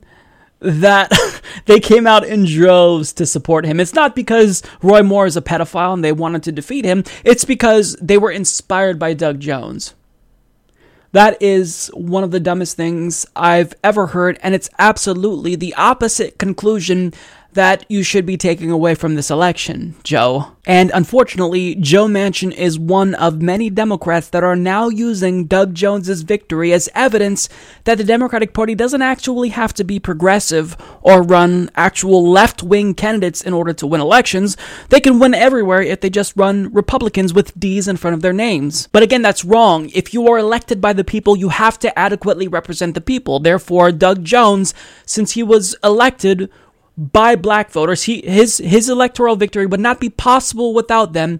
He should be doing everything in his power to make sure that they are satisfied with him. Now, what matters overall more than anything else is what Doug Jones is going to do. It doesn't matter what Joe Manchin says. It doesn't matter what Charles Barkley or Tom Perez says. All that matters is that Doug Jones will, in fact, do the right thing and actually represent black voters. However, he's dropping some hints on us that he might actually just get in and govern like a Republican anyway. I've received calls from uh, Democratic senators. I've received calls from my longtime friend, uh, Senator Shelby, uh, Leader McConnell, Leader Schumer, uh, and, and calls from the uh, President of the United States, President Trump. All very gracious. Uh, congratulating us on the way we have run this race, the way we uh, portrayed ourselves in the campaign, uh, and all expressing uh, a desire to look forward uh, together to try to work for the, the betterment of the state of Alabama uh, and this country, to do as we have said from the very beginning of this campaign, to try to find common ground. So there's your first hint about the kind of Democrat Doug Jones will be. He was happy to receive calls from Republicans, and he's looking forward to finding common ground with them. How are you going to find common ground with a party that always pushes for policies that disproportionately harms the demographic that got you elected? How are you going to find common ground with a radical right-wing party, Doug? How is that possible? So already we're seeing signs that Doug Jones is not going to represent black voters who got him elected. And we saw more signs about the kind of Democrat he's going to be because he states that he will promise to consider voting Republican and said explicitly, quote, don't expect me to vote solidly for Republicans or Democrats. Well, of course not. I mean, why on earth would we expect you to vote with the party whose constituents made your victory possible? Uh, unbelievable.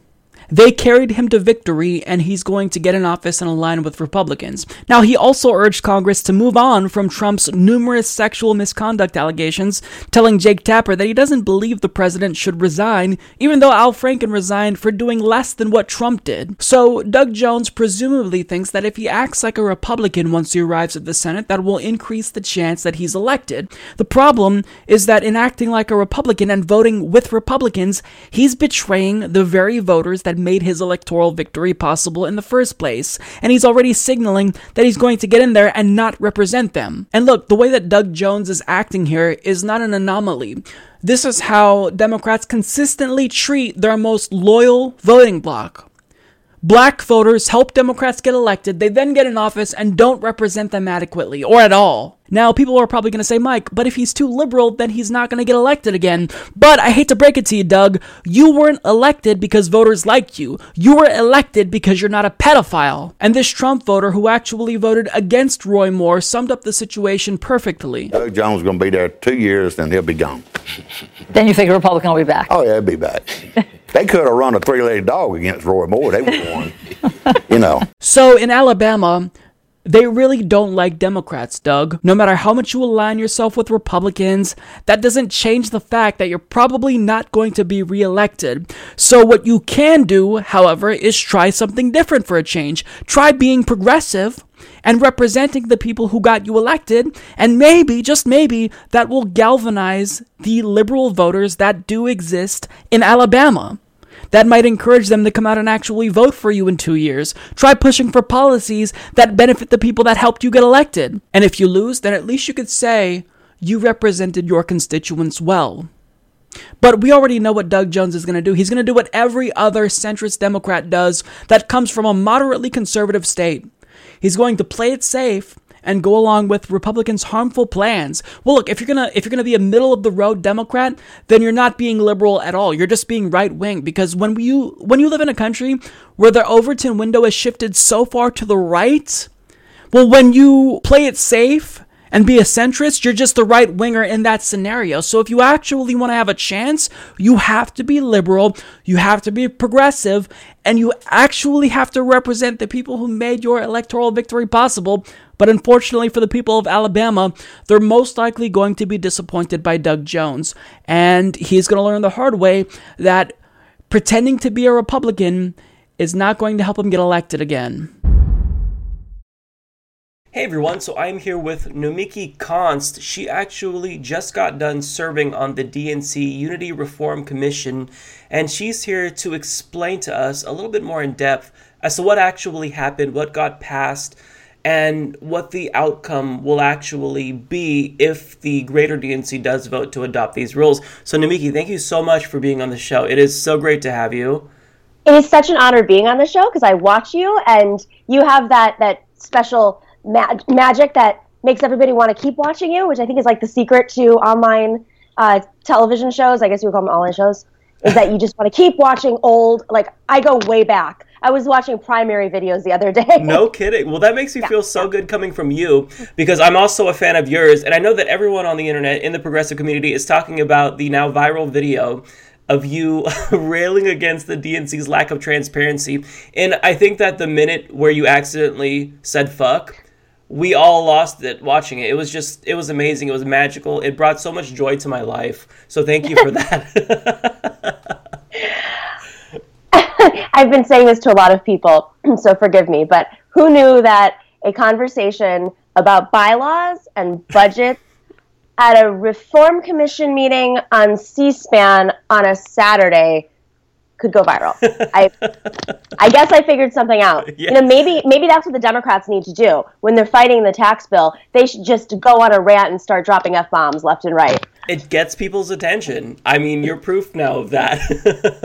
it does. I do think that there are different standards for our community than say the general American people. But you know, I was surprised. I will say this that it wasn't just progressives. I went on my Facebook. I was at an event last night, a Christmas party in New York, a political Christmas party, and you know, pretty establishment people were were like, you know what, it needed to be said. So something's happening, which we can get to, and I think this video was sort of indicative of that, since it wasn't so much about Bernie versus Hillary, it was more about, you guys, we we lost a lot. What are we going to do? Right. People are looking for that. Yeah, you laid it out very clearly. I mean, you, uh, the way that you described this is what pain looks like. It's not just Donald Trump being in the White House. That's part of it. But I mean, people are hurting on an individual level.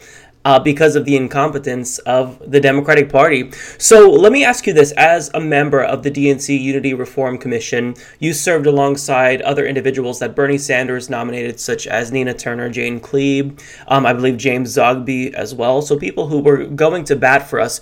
So at the end of the day, you guys had to compromise with Hillary Clinton's supporters and um, supporters of Chairman Perez as well. And you guys actually didn't have as many um, representatives as they did. So at the end of the day, when it's all said and done, do you feel as though the process itself was fair and they adequately listened to the concerns of yourself and um, people on the progressive side?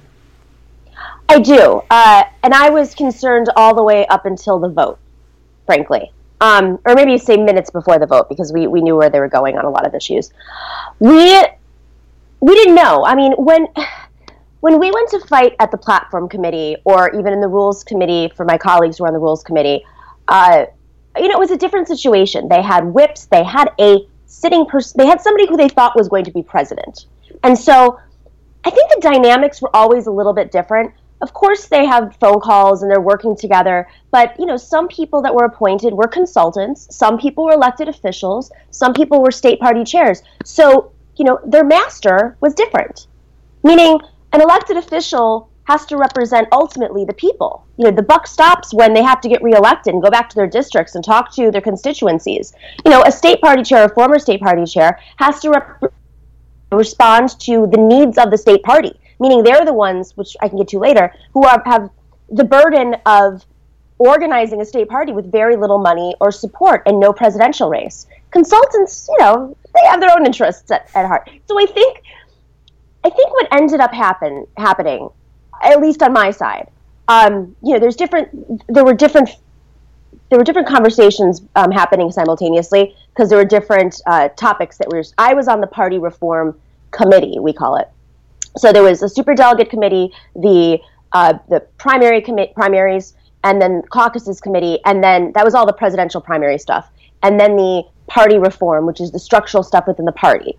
So, you know, from my perspective, when when it came down to getting my resolutions passed, what happened behind the scenes was I was having conversations with people that I knew had uh, more of a res- responsibility to making sure that this party was sound and structured, and working with them on the language. Um, I didn't get all of my resolutions passed. There were a couple that I was a little like, oh, darn it. But I got, and that was only like two or three. Um, but for the most part, the most controversial resolutions were passed. And I think part of that was because we made it such a big issue. We, you saw my video, but we were out there in the public talking about it. Uh, when reporters asked us about what was happening, we would say, you know, the fight is really going to come down to the budget because that's where you have. But ultimately, I think the consulting class is a much they're very powerful but they're much smaller and there are a lot of people in the party right now in terms of the party man, um, membership and state party chairs as i said in my video who are really angry about the consultant class so i did not expect to get this resolution passed i thought it would be watered down i didn't expect to get you know a slew of other party reform resolutions passed where we added amendments but what ended up happening was we started to get one vote here, one vote here, and the Clinton people couldn't be shown as separating. So in the end, we passed, I think, like eight or nine resolutions unanimously. Wow. Um, and that's, I'm really proud of our side for sticking to it, for really pushing hard.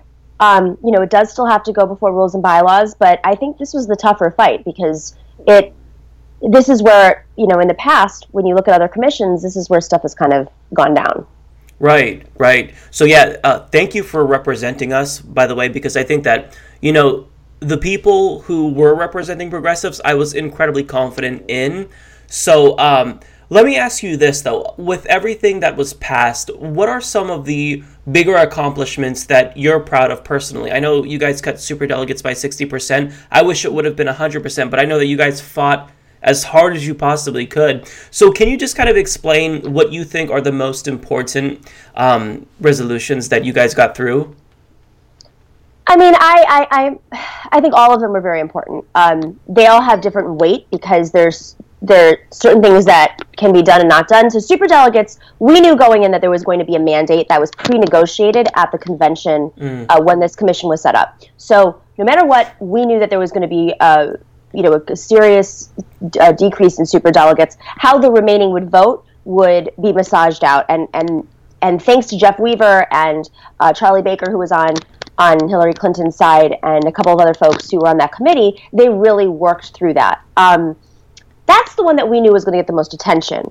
From my perspective, maybe I'm a little biased, but I do think that you know, having covered the DNC chairs race and and spoken to so many DNC members who are the ultimate in- insiders, and hearing their frustrations and their anger with the Democratic Party that they had invested in their entire most a lot of them their entire lives or most of their lives, adult lives, um, and knowing that this wasn't just about Bernie and Hillary, this was about losing almost 1,200 seats, not counting municipalities, and that if you don't fix the structure itself or get to the core problem, you're it's going to be hard to make sure that the other reforms uh, stay in place.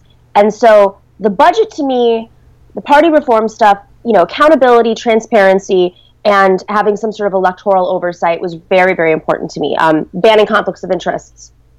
So I got my conflicts of interest ban uh, passed. The more specific language was not passed, but ultimately, I mean, that's about the intent. And I think that if that is violated, I think a lot of people now have a tool where they can go and complain about this. Meaning, if you're a consultant making money in the party, you have no voting in the party.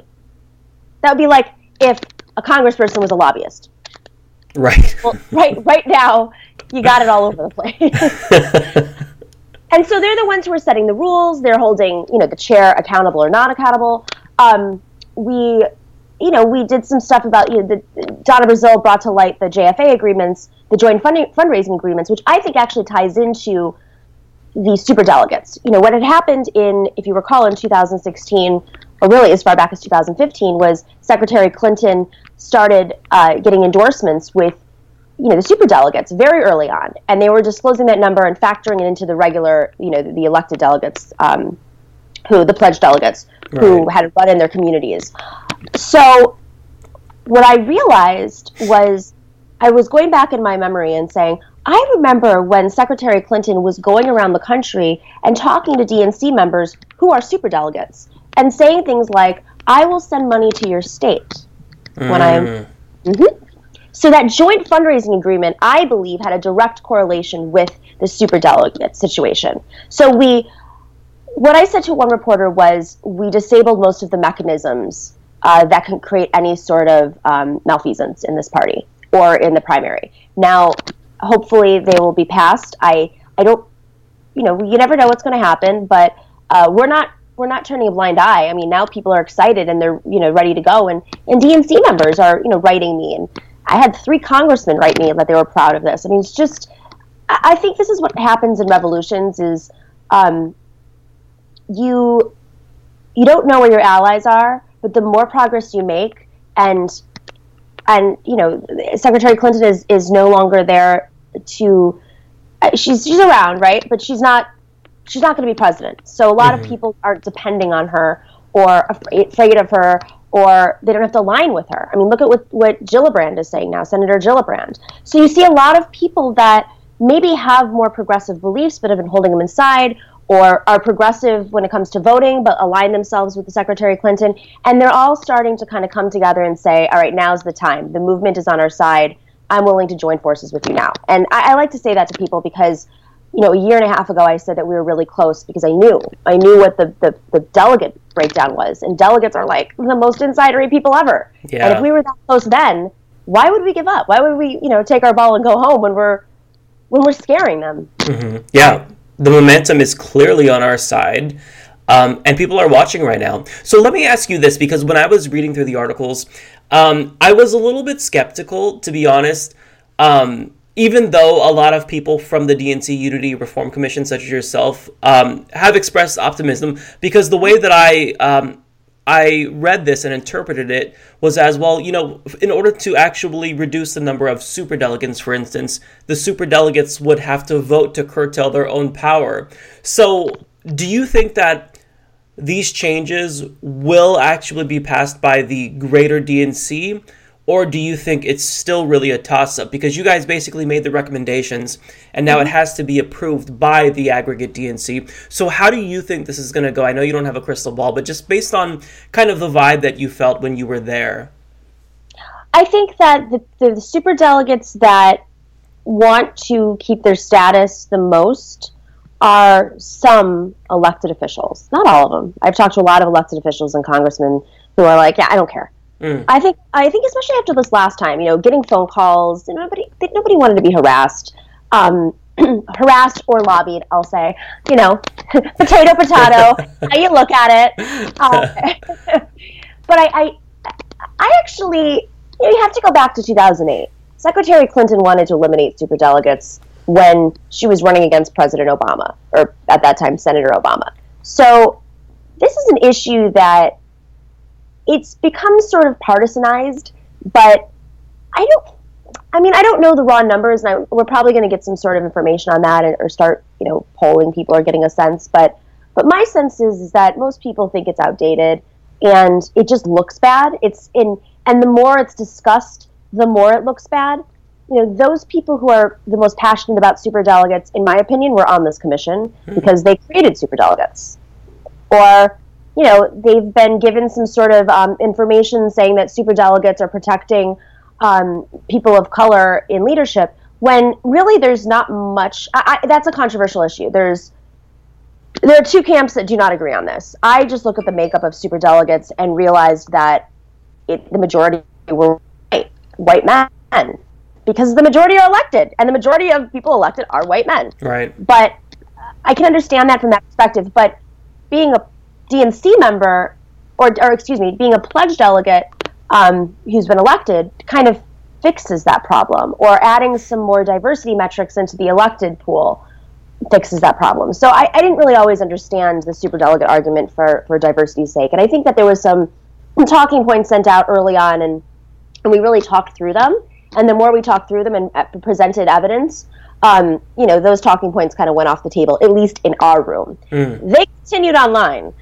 Uh, but it was very clear that the people pushing that narrative were not watching the commission at all. Mm. and it, it was all available. And I know that That sounds like you, TYT. Joy Reid. yeah. You're. Yeah. Um, oh man, that's a whole nother story. Uh, so I wanted to ask you because at the beginning of the year, um, back in February, when Tom Perez was elected as the DNC chairman, just hours later, we were all just shocked because the well, not super shocked, but still surprised um, that the DNC voted down a proposal to ban lobbyist contributions to the DNC. And now, a couple of months ago, we heard that Christine Pelosi had fought to actually reinstitute a ban, and that was successful. But that kind of fell by the wayside. So, is that included with these No, she unity won. reform? She won. She, She did won the vote. Yeah, yeah, she won the vote. Okay, okay. So, has that been voted on by the DNC already? And is that They voted on it. Mm-hmm. They Okay, voted on it at the DNC meeting in Nevada. So, I mean, this is the kind of stuff that I think what's really interesting about this moment is this is the ultimate insider game. And some people really get that the public is paying attention.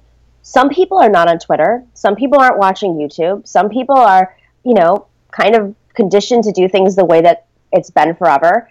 And they're really surprised when they see like, oh my god, what are all these activists doing in the room? How did they find out about this? Or they just continue to operate as if like there's nothing, there's no, no one's paying attention on the outside. But you know, Christine Pelosi, and I know her last name. People, they, they don't understand the difference. right, right. she is Nancy Pelosi's daughter, but she is a long time reformer, and um, I've gotten to know her more so in the last year. And you know, she will not give up on this. She did not think that lobbyists should have ever been in this party, and uh, she lost it barely that vote in February, and. Uh, you know, some little game was played in the you know, final minutes, but then she won it this last time around. So that was a big deal. That was a very big deal. Um, and I saw an article yesterday about banning corporate money from the party. I mean, these are things that are a little complicated because I think people mix up like the DNC convention with the DNC as an institution, which you know does have some FEC rules that they have to follow with uh, candidates, just regular candidates, with the Democratic Senate Committee, Campaign Committee, and the Democratic Congressional Campaign Committee. You know, they're they all have to follow, you know, the limits on donations for someone running for Congress. Um, you know, they're they're they're not entirely different. The DNC can take more money in a presidential year, so it's just it gets confusing for people. Right. Um, I think you know uh, my concern is more so about you know the DNC is taking donor money. My concern is more so about where that money is going because the reason why all these major donors have been giving money is because they've been sold a bill of goods saying we need to raise a billion dollars for a presidential race, and then these donors found out. Wait, wait, wait! We lost the presidential race, and you're not even giving money to the states so they can go and organize in, in the legislatures. And this has been operating out in the, they've been doing this out in the open for a decade. And no one stopped after the shellacking and said, hey, maybe some of those consultants we've been paying a billion dollars aren't that great. Maybe we should review their contracts and see where things went wrong when we just got shellacked. Yeah. Or maybe we should take some of that presidential money, a little bit, and put it in the state party money. No. I mean, maybe maybe our budget committee should actually be a budget committee where people meet and look at a real budget, not a pie chart. Yeah. So Had it not been for your reporting, I don't think I would have known just how big of an issue these consultants were. Because you're the one who really shed light on this and just how prevalent they are, how much money they're getting paid to do, I mean, harm presumably to the party. Because if these are the individuals that are feeding the party advice, well, it's not really working out. Because as you stated, we lost 1,200 seats in legislative uh, legislatures across the country. You can't do any worse than that, possibly. So, yeah, that doesn't make any sense to me how nobody said anything. So, thank you for bringing that issue to light because I think that once you started talking about it, a lot of other people began speaking about just how big of an issue this was. Now, another thing I want to talk to you about is the progressive purge that Tom Perez recently did because I know there had to be animosity when you guys all met. Tom Perez showed up. Um, can you talk about that? Because I know that you guys were pissed, and I know that he knew you guys were pissed. So how did that go? And did he say anything to you about this? uh, he didn't say anything to us about this. He had So, just for the audience may, who may not be familiar, again, this is like the wonkiest stuff, and I'm just so excited that people pay attention. um, there were a, a, a few people. Okay, so in in in in the fall DNC meeting a couple months ago, where we had our last DNC commission meeting, as well as the greater DNC's set of meetings, where all the committees meet, and and and you know, Chairman Perez put forward a nomination uh, for for at-large members because he has the ability to do so. They're still voted on, and the um, Rules and Bylaws Committee member, and and, and like uh, other little keep. I mean, it was basically at large and Rules and Bylaws committees, and some of the other committees that are smaller.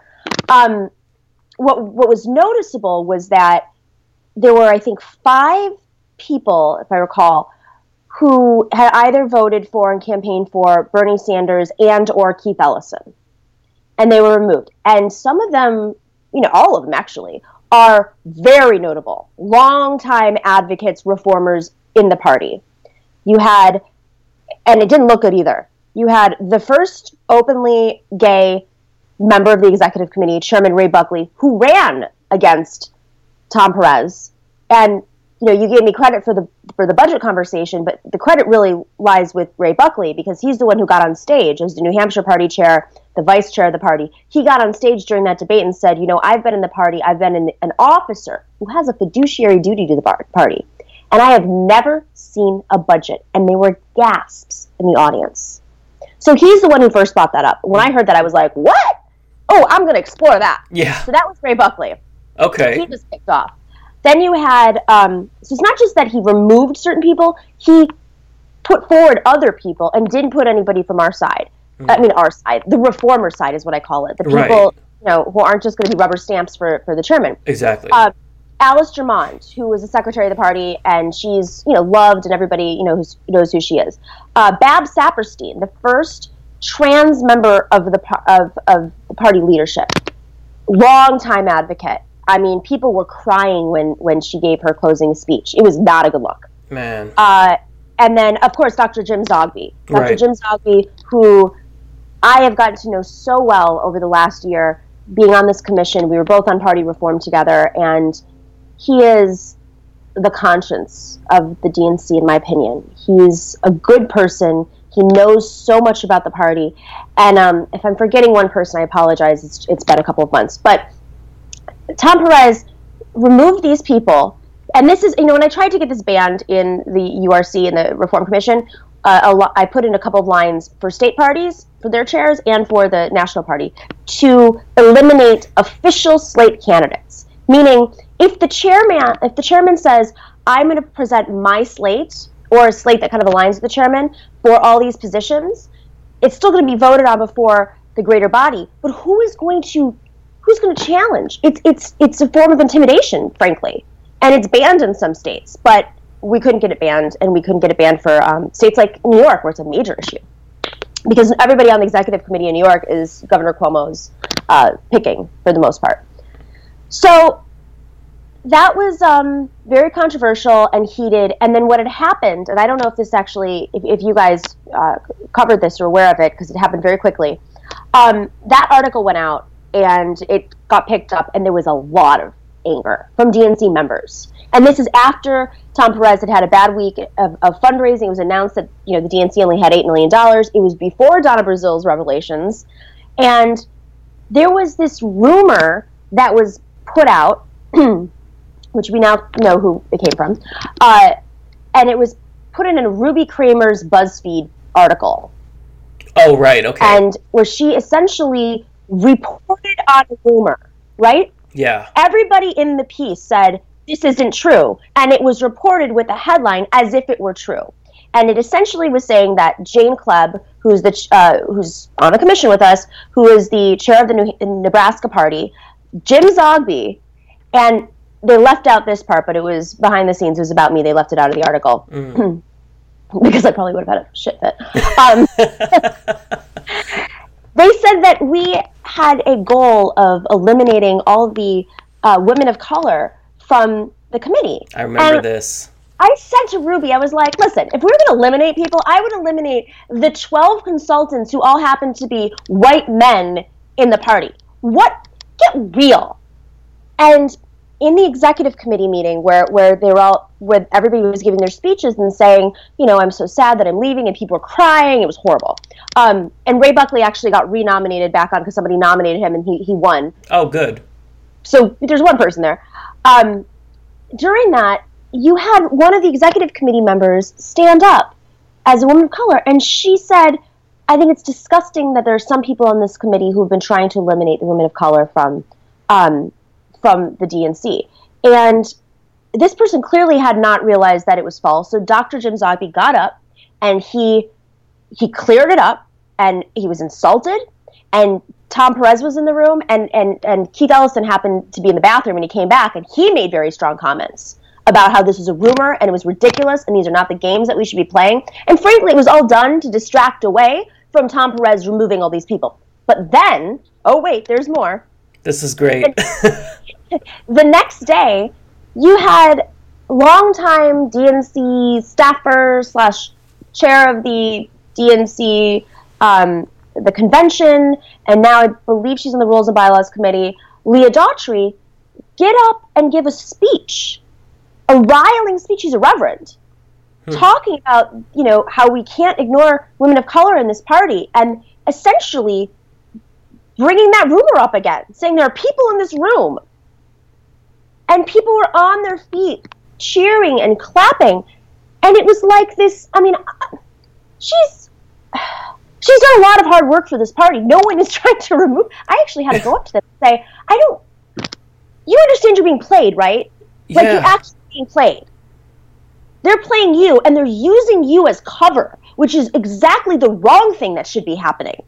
No one's trying to remove you. You can give your speech but leave leave the part of the rumor out. It is absolutely true that the Democratic Party does not respect women of color and, and women. And, you know, that was shown in Alabama. Thank God for women of color.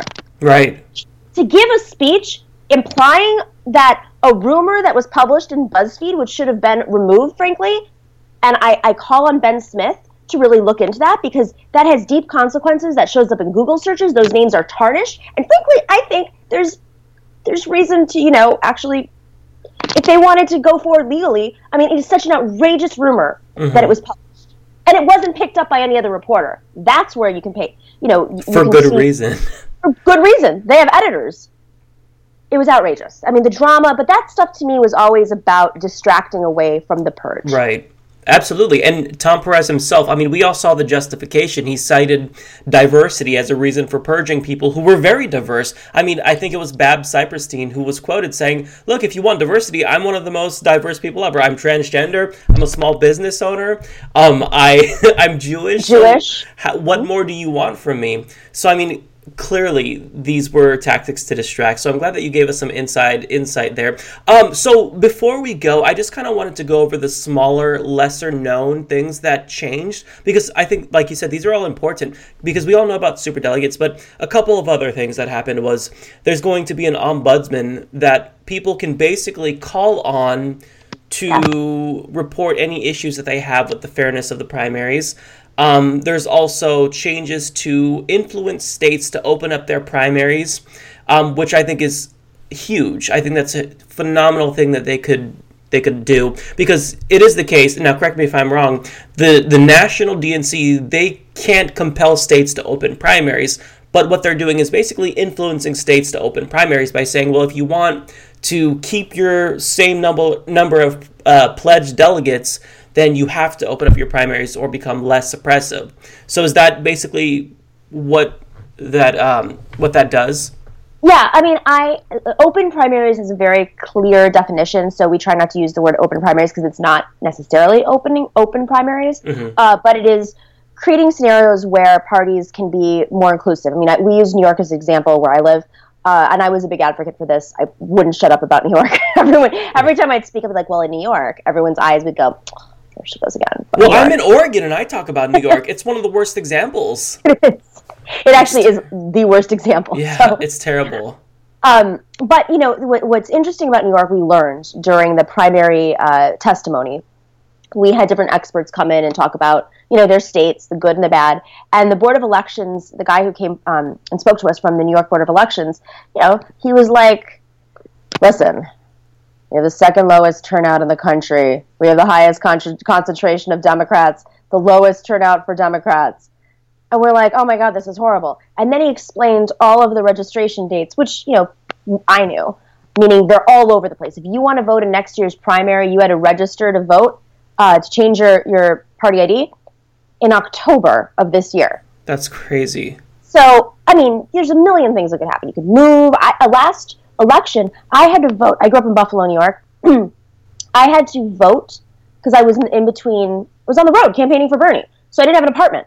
Literally, I didn't have an apartment. I was like staying at my, my friend's parents' house who were so nice to like let me stay there when I was home for a couple days. And I was like, how am I going to vote in the primary? I don't, where am I voting? And so I called up the Board of Elections and they said, well, you could go and vote, uh, you could vote by mail from Buffalo.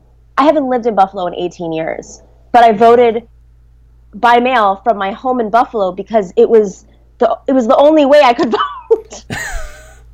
it was it was insane, but I think the, the, the key point here is the recommendations that are made. Um, some states, you know, most states are Republican controlled, so you can't do much because the, it has to go through the legislatures. And if the Republicans mm.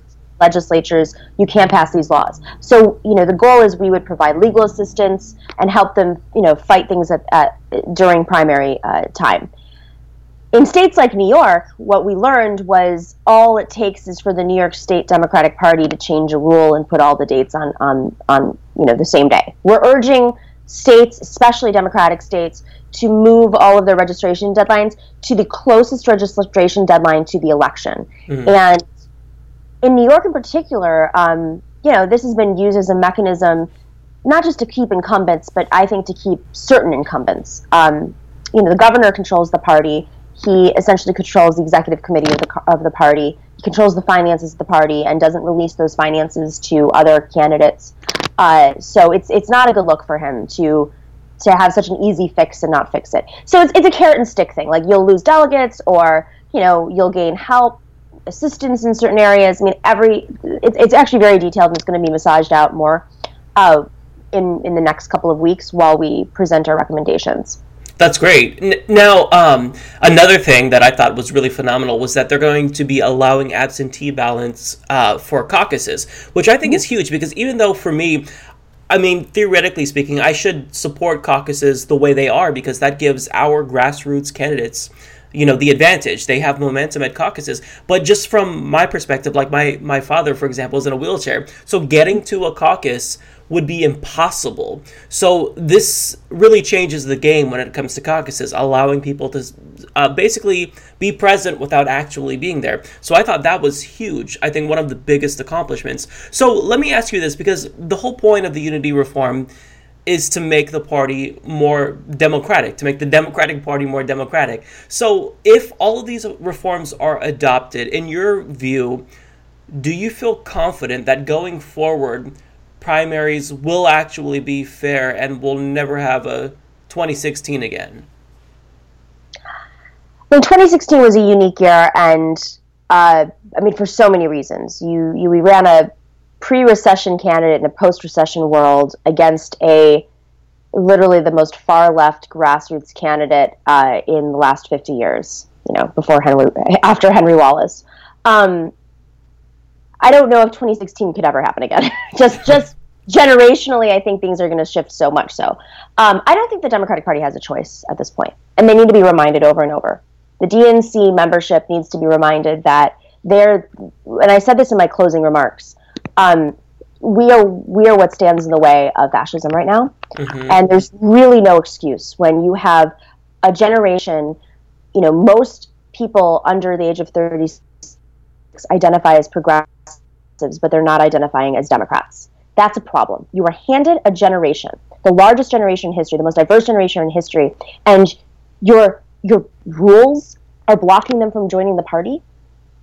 How are you? You can't just say join the Democratic Party when the Democratic Party has done so many things that have hurt its brand. You know, its its brand and and and trust. I mean, there's nobody trusts it.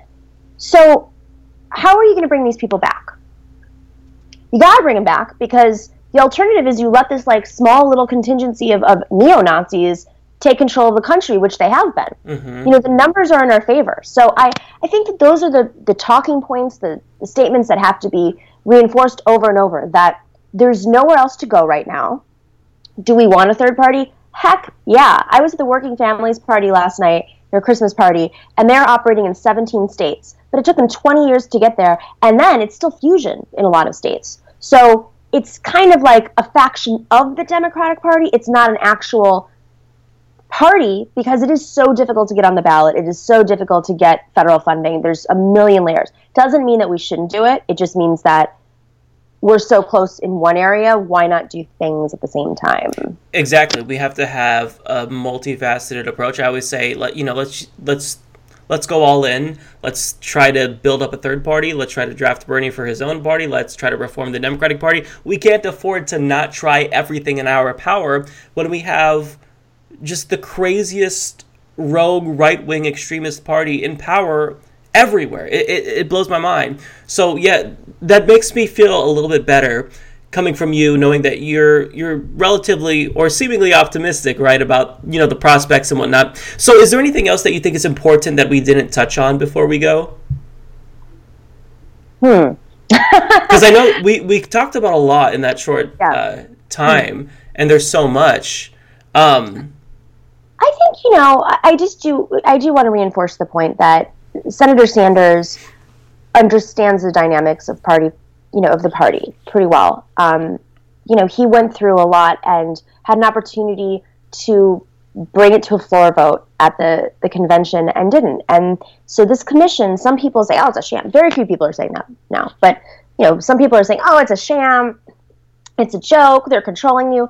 No, no, no. This is something that was negotiated on and it was not an easy negotiation. I, I watched much of it at the Rules Committee, and it came out of the Rules Committee because Senator Sanders, in good faith, said, "All right, I am going to uh, basically, you know, move all of my delegates to Secretary Clinton." Remember that on the on the floor of the convention, and he chose fighters. He didn't chose pe- choose people that were going to uh, let you know them pull a fast one on us. We were all very active in the primary many of us were involved with the platform committee and the rules committee and involved in the DNC chairs race and saw what happened there. Um, there was no pulling a fast one on us. Uh, it doesn't mean that they're not going to try, but it doesn't. It, I just want everybody to know that we have our eyes open, and I think you saw it in my my video. But you know, I wasn't the only one who gave you know passionate speeches like that. Um, Dr. Jim Zogby has just been there, you know, from from the beginning. He's he knows the party very well. He knows all the little tricks that they play, and he would call them out. And I don't think, I mean, this is this is the the lesson here. I think is these are people who've been doing this stuff out in the open and are not used to being called out in the open. And so now they have nowhere to hide because they weren't doing this. You know, for the most part, they weren't doing this behind the scenes. They were doing this out in the open. And so now you have a grassroots that has been demanding reform. You have DNC members who are demanding reform because they're back in their states trying to organize and get people elected and they don't have the tools to do so. You have DNC state party chairs who are part of this, this body that matters in, in the vote who are trying to build their parties up and, and, and in states that could be democratic like like Arizona which I mentioned. Um, and then you have some of the, the, the, the executive, you know, the people who are in leadership who want reform. The numbers are definitely in our favor. So I like to reinforce that over and over. And every single day, as more stories come out, more people come to our side. I get more notes from people I would never, have, uh, never imagined. Um, you know, Donna Brazile revealing all this. I think you know sometimes it takes somebody from the inside to reveal these things so that others feel comfortable coming out and saying, you know what, you're right, you're right. So if this keeps up and you guys keep the pressure, um, I, I don't see how we can't take over this party very, very soon. That that's perfect. Yeah, I, I'm glad to hear that, and we certainly will keep the pressure. We're paying attention to everything, um, and we're not going to back down. So thank you so much, Nomiki, for coming on the Thank show and giving us the inside scoop. I had so many questions to ask you, so uh, thank you so much for answering them. Uh, can you tell us where to find you? Oh, uh, I'm on. I'm always on Twitter. Nomiki N O M I K I K O N S T. Also find me on Facebook. There's a little checkmarky blue thingy on, on my Facebook page. I will post updates there. Um, oh, I'm on TYT. Hi, Of Barry will be there. TYT Politics, where I cover things like the Democratic Party at times, but I, I've been doing more. Um, I try to focus on on stories from the macro all the way down to the micro. So anything from the UK labor movement and Yanis Varoufakis, from Syriza to uh, to local races like you know the IDC issue in New York. I'm going to be hopefully going to Wisconsin to cover some of their movement stuff there, and um, I'll be back in Puerto Rico soon too. So That's uh, perfect. all over the place. Yeah, yeah. You, you really are all over the place. Yeah, and you're you're interviewing like huge people, like Donna Brazile, Jeremy Corbyn, I believe. Was that you? That was That you, was wasn't it? Yeah, Yeah, yeah. because I'm like I watched an interview with TYT with someone, and I feel like it was Nomiki. It was a while ago. So yeah, that, that's perfect. Well, thank you so much. Uh, it was great having you. Um, well, hopefully you guys enjoyed the interview. Happy holidays to everybody, and thank you. Hey everyone, so I am here with the man who needs no introduction. He's the host of The Jimmy Dore Show and Aggressive Progressives on TYT Network. Ladies and gentlemen, we have Jimmy Dore here on the Humanist Report. Thank you so much, Jimmy, for coming on the show. Uh, it's my pleasure, Mike. Thanks for having me. You were fantastic when we did the live show in Portland. Did you have a good time? Uh, it was amazing. I, I honestly, it was the time of my life. It was so much fun meeting you and Steph and Ron and seeing everyone that watches the shows and believes the same things that we believe and they're so passionate. It really made me feel reinvigorated about politics because I mean we both know this year has been pretty fucked up for politics. I mean we've just we've been dealing with so much that I really felt demoralized, but that show kind of gave me a new lease on life, at least when it comes to the progressive movement. And I, I just think it was so great. Thank you for inviting me, by the way. First of all, to that, that was just Portland loved you. First first of all, I don't know if you remember, not to blow too much smoke up your ass here, but they did give you a standing ovation when you came out. So Portland loves you also. Well, And I- we love Portland. That's I knew awesome. Portland was going to be. A, I knew Portland was going to be a great city for us because when we did our Indiegogo, which is over a year and a half ago now, uh, that was our biggest city for donations was uh, Portland. So well, I knew it was going to be fantastic, and it was. So yeah, thanks for doing that show. Everyone loved you on it. You were very funny, like I told you you would be. Thank you so and, much. uh, I'm I'm glad you had a good time. By the way, that guy Cloobeck, who we made fun of on that show, you know, the guy who told the DNC that he's going to cut their money off if they use the millionaire and billionaire word, and he looked like Eric Cartman. Yep. He is now DM. He has now DM'd me on Twitter three times. Now I haven't responded to either of them. In fact, he doesn't even know I've seen them because I have my Twitter. Anybody can direct message me, but they don't know I've looked at it until I accept their message, which I haven't accepted any of his messages, and he still keeps messaging me, threatening to sue me. He wants me to be afraid, and I'm not afraid. It's so funny to watch a millionaire shit his pants because a bunch of nobodies were making fun of him in Portland. That's amazing to me. How is he going to sue us? Because he, he put himself out there to be criticized. He went on MSNBC and threatened to cut off funding from the party if they weren't still beholden to him. And he didn't expect criticism. And now that he's gotten criticism, apparently, he wants to sue you for it. Stephen, fuck off. like, yeah, he's a pub. You know, you made yourself a public figure when you went on television, so now people get to say whatever they want about you. Exactly. And I'm sorry, but he is worth over a hundred million dollars. So if he really wants to cry himself to sleep at night because we hurt his feelings, then I'm sure he can dry his tears with all of those dollar bills that he's sleeping on in his bed that he probably just throws out and just kind of like lays all over. I, yeah. So we're, we're not making many friends. right. Yeah, we're not making many friends, Jimmy, but that's okay because all of these people who are rich and corrupt, they can go fuck themselves, and I don't want them to be our friends. In fact, who was it? It was FDR, I think, that said they despise me and I want them to when it comes to the oligarchs and the elites. That perfectly sums it up. The quote was Never before in the history of our country has big money been more unified in their hatred for me. I welcome their hate.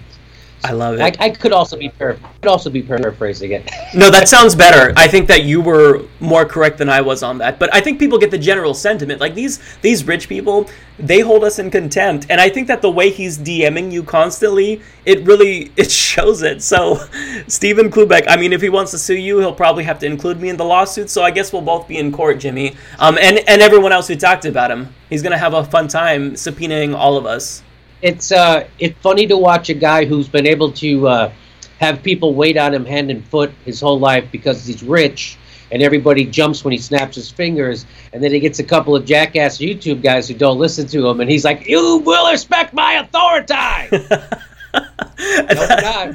No, and th- this is new for him, Jimmy. I think that we've opened his life up to a whole new experience because I'm sure, like, if, if you have a $100 million, you have surrounded yourself with yes men and yes women, so you probably don't get much pushback, even if you say something just completely idiotic. So to have people criticize him on a stage and have people in that audience agree with us and laugh and make fun of him. I mean, that's gotta, for the first time in your life to experience that, that's gotta be a wake up call. And that's why he's so butthurt about it. So I, I don't feel bad about it whatsoever. I think he's gonna be just, you know, just fine with all of his money. Uh, yeah, I bet he'll be okay. Yeah. we're not we're not gonna shed any tears for you, Stephen. We'll we'll play the tiniest violin in the world for you.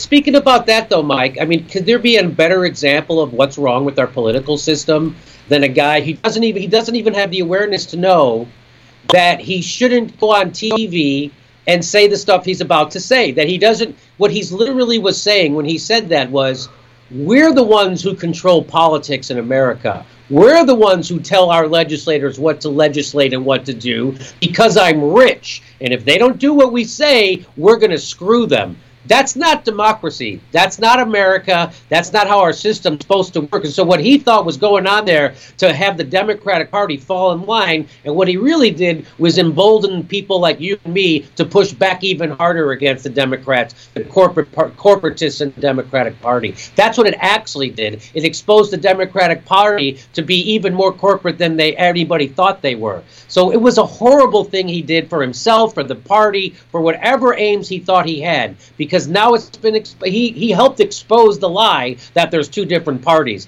There's one party, and it's the money party. Right, that's that's what politics is all about in this country. Whichever party gets the most money from the special interests, they're going to represent that special interest, and we've seen that time and again. And you've talked about it on your show. I've talked about it on my show. But I, I just like I, I tried to think about the logic behind that interview with Stephen Cloobeck on MSNBC, and I, I couldn't figure out what he thought would be the result of this interview. Did he think he would be applauded? Did he think, oh, somebody's got to say this finally, and I'm going to be applauded? People are going to come out and cheer and say, yes, finally somebody said what needed to be said. I mean, what did you expect would happen when we have record breaking income and wealth inequality in this country? Did you think that the peasants in this country would just sit back and see a millionaire demanding that the party not represent anyone but them and be fine with that? It's it's mind boggling. I don't. They're obviously, you know, they're the, you know, part of part of the problem being out of touch is that you're out of touch and you don't know how badly people have it, right? So you don't know how close they are to an actual revolution because you're a millionaire. So that's where it's phrases like, "Oh, they're out of bread. Well, let them eat cake." That's where that comes from, and that's what Stephen Cloobeck. He's one of those guys, right? He's like, "Don't do legislation that helps people who are being crushed by this economy right now. Don't pass legislation that helps students who want to get ahead. Don't pass legislation that helps sick people." What he was advocating was for tax relief for millionaires and billionaires. That's what he was advocating for. And by the way, he just got it. Yeah. So he's really act- happy right now, and he's pretending to be upset. Right. And, you know, what you said was perfect about him being out of touch because really, like, the problems that he faces are so different than the problems that ordinary Americans faces. I think probably to him, making only $10 million in profit is a bad month for him. I think to him, only being able to buy you know, two more private jets and one more yacht this month is probably a bad month for him. But to us, you know, it's completely. we don't live in that world, you know. Um, we can barely fucking afford to eat. In a lot of instances, we have to decide whether or not we're gonna feed our children or not. It. I, I just I don't understand how someone is so out of touch. Um, but I mean, I guess that's what money does to you. So when you see a guy like that, again, not to horror on Stephen Cloobeck, but it's such a perfect example of what's wrong with our politics today. Like when when any any normal person sitting at home watching him go on MSNBC, by the way, with a host who did no pushback on what he was saying.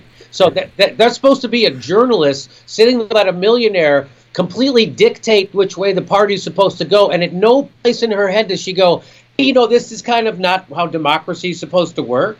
Uh, you're actually articulating what all the progressives have been claim, uh, claiming has have been happening in the party. You're actually revealing that it's true, and you're kind of articulating what's wrong with politics. She didn't say any of that shit. She went along with them. So again, there's so many things in, instructive about that video. I think if there's any video this year that could tell you more about what's wrong with politics in the United States and why we got Trump. I mean, that's why we got Trump. If somebody wants to say, oh, we got Trump because of Bernie Sanders supporters, or Bernie was too critical of Hillary, or um, Susan Sarandon, or Josh Fox, or whatever they say, or racism or sexism, all you have to do is play that video and go, that's why they lost. That's why, because everyone sees that the parties are beholden to nobody else except their donors, which is why we have half the country poor, low income, 63% of Americans can't afford a $1,000 emergency, and why they voted for Donald Trump and half the country stay home because they didn't want to come out and vote for Hillary Clinton. Because if you remember in Michigan, uh, a lot of those people were African Americans, and she called them super predators while gutting welfare. And Bill Clinton, at the same time, was repealing the New Deal banking legislation, which means the economy crashed within 10 years after him doing that. And who got hurt the most by that, Mike? Black and brown people who played by the rules and went to college. They're the ones who got hurt the worst in this economic downturn. And then Barack Obama kicked them out of their houses. 5.1 million families got kicked out of their houses after the uh, stock market crash, which was directly related to, to Bill Clinton and Hillary Clinton. And then Barack Obama brought in Jeff, uh, uh, Timothy Geithner to kick those families out of their houses. He didn't save those families' houses. That was part of he was going to fix the banks was by giving those houses to the banks, which is exactly what he did. Yeah, exactly. You you you said it all perfectly. You took the words out of my mouth. Yeah, the, and everything that we've been saying and everything that you just said, it was proven right in that particular segment. I mean, not only how the media sucks, because I don't know if you, you caught it before the interview started. Uh, I think it was Stephanie Ruhle who said, I'm here with my friend, Stephen Cloobeck. So, I mean, this is yes. someone who, it's a colleague of hers, apparently. They've been friends, I don't know for how long. And then he proved us right by basically saying, everything that we suspected that yeah the party is still beholden to me and if they if they choose to go in a different path then uh, i'm going to punish them for it now that i have you on i couldn't wait to get your opinion on this so of course doug jones defeated pedophile roy moore in alabama and I suspect, and I think you probably agree with this, that the Democratic Party is going to take away all of the wrong conclusions and we kind of have evidence for this. I want to read you a quote from Joe Manchin here. Um, so he states that this speaks volumes for what we call the radical middle, those of us still in the moderate middle centrist Democrats. And also, he, uh, he encourages Doug Jones to be an Alabama Democrat not a Washington Democrat. So is he pretty much just um, encouraging him to be a Republican? What is your thoughts on that? Because it sounds like that There's to me. No doubt about it. I watched uh, the, the uh, on election night. I was watching the uh, Chris Matthews, um, his portion of it, and he could not stop telling. Uh, he would bring out a progressive. He brought on someone from MoveOn.org, and then he would say to them, "Now, are you going to push him, Doug Jones, to go to the left? Are you going to let him vote with the Republicans so he can get reelected?" And it's like, oh well, what's God. the point of electing a Democrat, Chris? So immediately Chris Matthews is advocating for someone to move to the right. Of course, that's why. Of course, that's why we got Trump again, again, and that's why we have shows, Mike, because of how horrible guys like Chris Matthews are, right? Right. And what a just what a. A lot of people use the term sellout, but God damn it, if those people at MSNBC aren't hundred percent bought and fucking sold, uh, I, I, I don't. I've never. Then I've never seen someone who's bought and sold because they are. Do you think that they'll use this as ammunition? That yeah, they should run as centrists and they shouldn't be more progressive. They're already, they're already doing that. They're saying it because of, oh, the Democrats did really well in Virginia and they did well in Alabama. So maybe it's time we run some more centrists because a progressive would never win in Alabama. This is the stuff they're saying and so when Chris Matthews said that to the woman from MoveOn.org, she goes, he says, "Are you going to push her to be progressive?" And she says, "Yes." And he said, "Even in Alabama, if you might lose?" And she's she said, "Yes, we believe." So what she didn't say, which I, I what I would have said was, Chris, the reason we advocate for progressive policies isn't because of a personal fetish. We advocate for progressive policies is because they actually make people's lives better and they build a better country. So if you make people's lives better, Chris, they're going to vote for you. What you're saying is you don't believe that progressive policies make people's lives better and you think that those are losers in elections. You're wrong about that. The reason why people uh, don't vote progressive is because of people like you, Chris. Once you go and make the argument, you know, they've done these polls over and over, and most of the Americans line up behind progressive policy ideas. That's a fact. Every time they do one of those things, Americans come down on the side of the progressive values. Most people are for Medicare for all. Most people are for free college. 80% of the country was for a public option when Barack Obama was passing his Romney care. Uh, 90% of the people want some kind of gun legislation after Sandy Hook. So we don't get it. So most of the people are progressive, but you get people like Chris Matthews and people like Debbie Wasserman Schultz and people like Chuck Schumer and Nancy Pelosi, and they're going to tell you the exact opposite that, oh, okay, now that all those black people voted for you in Alabama, it's time to stick the knife in their back and vote against them. That's fucking crazy. I don't know who, that's why the Democrats are wiped out from coast to coast, Mike. That's why we got Donald Trump, because these are the people who are paid by their donors to think this way. Right. And and when you are basically carried into that seat because 98% of women of color voted for you to turn around and betray them by voting with Republicans on anything. I think that's egregious. And I, I love the what uh, Doug Jones said why he was victorious was because he's middle of the road. It's not because he's not a pedophile and Roy Moore is it's totally because of his, uh, you know, the inspiration and whatnot in his campaign. Because, like Tom Perez says, uh, when you put hope on the ballot, you win, and apparently that's what happened. But in my mind, the way that I see this is that, and I think I alluded to this on my show, but I don't remember when I talked about it. Um, let's face it, Doug Jones is going to be a one-term senator from Alabama if he was up against any other Republican. So try to get as much shit done as you can. So try to get as much progressive shit done as you can, right? Exactly. Go balls to the wall. Vote for Medicare for all. Go fucking crazy because you're going to lose anyway. So why not try something like we've been telling you to try and maybe prove us wrong. Be extra progressives and and see if you can actually win in a deep red state like Alabama. I mean, it might be difficult to win even if you're progressive, but I mean, you're going to lose anyway. So the worst case scenario is you lose and accomplish a lot of progressive policies that help the people who helped you get elected, people of color, poor people. What what I I don't understand, Mike, is that you and I both know that the majority of Americans are for Medicare for all, mm-hmm. right? Even, including a majority of Republicans.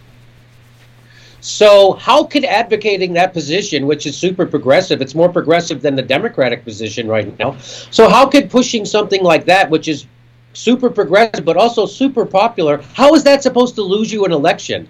It, that that doesn't make any sense. Again, it doesn't make any sense. It's this idea that these people don't like that stuff. But if you look at the polling, the data is they're for that stuff. The problem is they don't have anybody to fucking vote for who's for it. That's the real problem. And so what they're going to get now is a corporate Democrat who's not going to push for Medicare for all, who's not going to push for free college, who's not going to push for a $15 minimum wage, who's not going to push for progressive policies, who's not going to push for ending the wars or or, or uh, cutting the budget uh, for the Pentagon in half. He's not going to bet it. And so those people are going to go, well, my life's just as shitty as it was six years ago, so I'm going to vote for the Republican because he hates who I hate.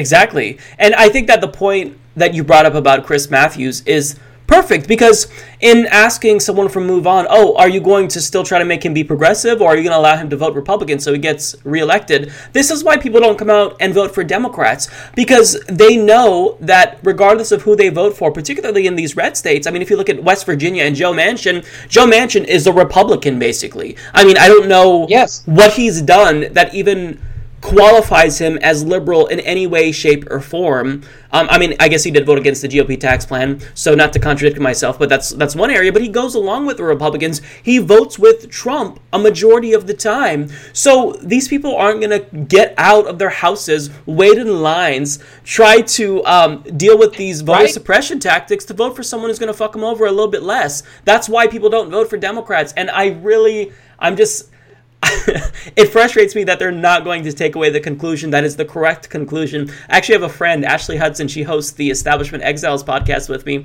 And like the day after Roy Moore won, she sent me a message saying people around uh, her are telling her maybe neoliberals are okay in Alabama and we don't have to pressure them to be progressive. And it's driving her nuts. And it's driving me nuts too.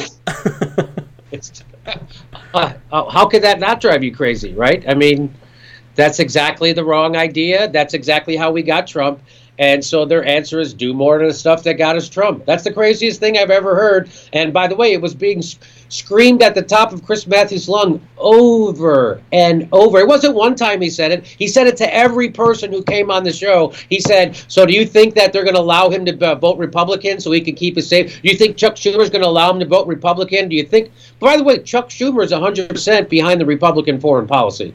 I don't know if you've seen that, but he, he's also for Jerusalem, uh, uh Trump's policy on Jerusalem. So there's your resistance.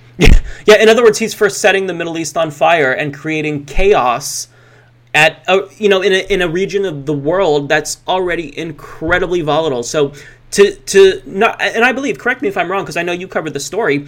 Um, he encouraged Donald Trump, like he critiqued Donald Trump for not doing this sooner. Is that correct? Yes, he he wagged his finger at Don, Donald Trump. The word he used for his indecisiveness. That's what Chuck Schumer said for his indecisiveness about whether to do the Jerusalem move or not.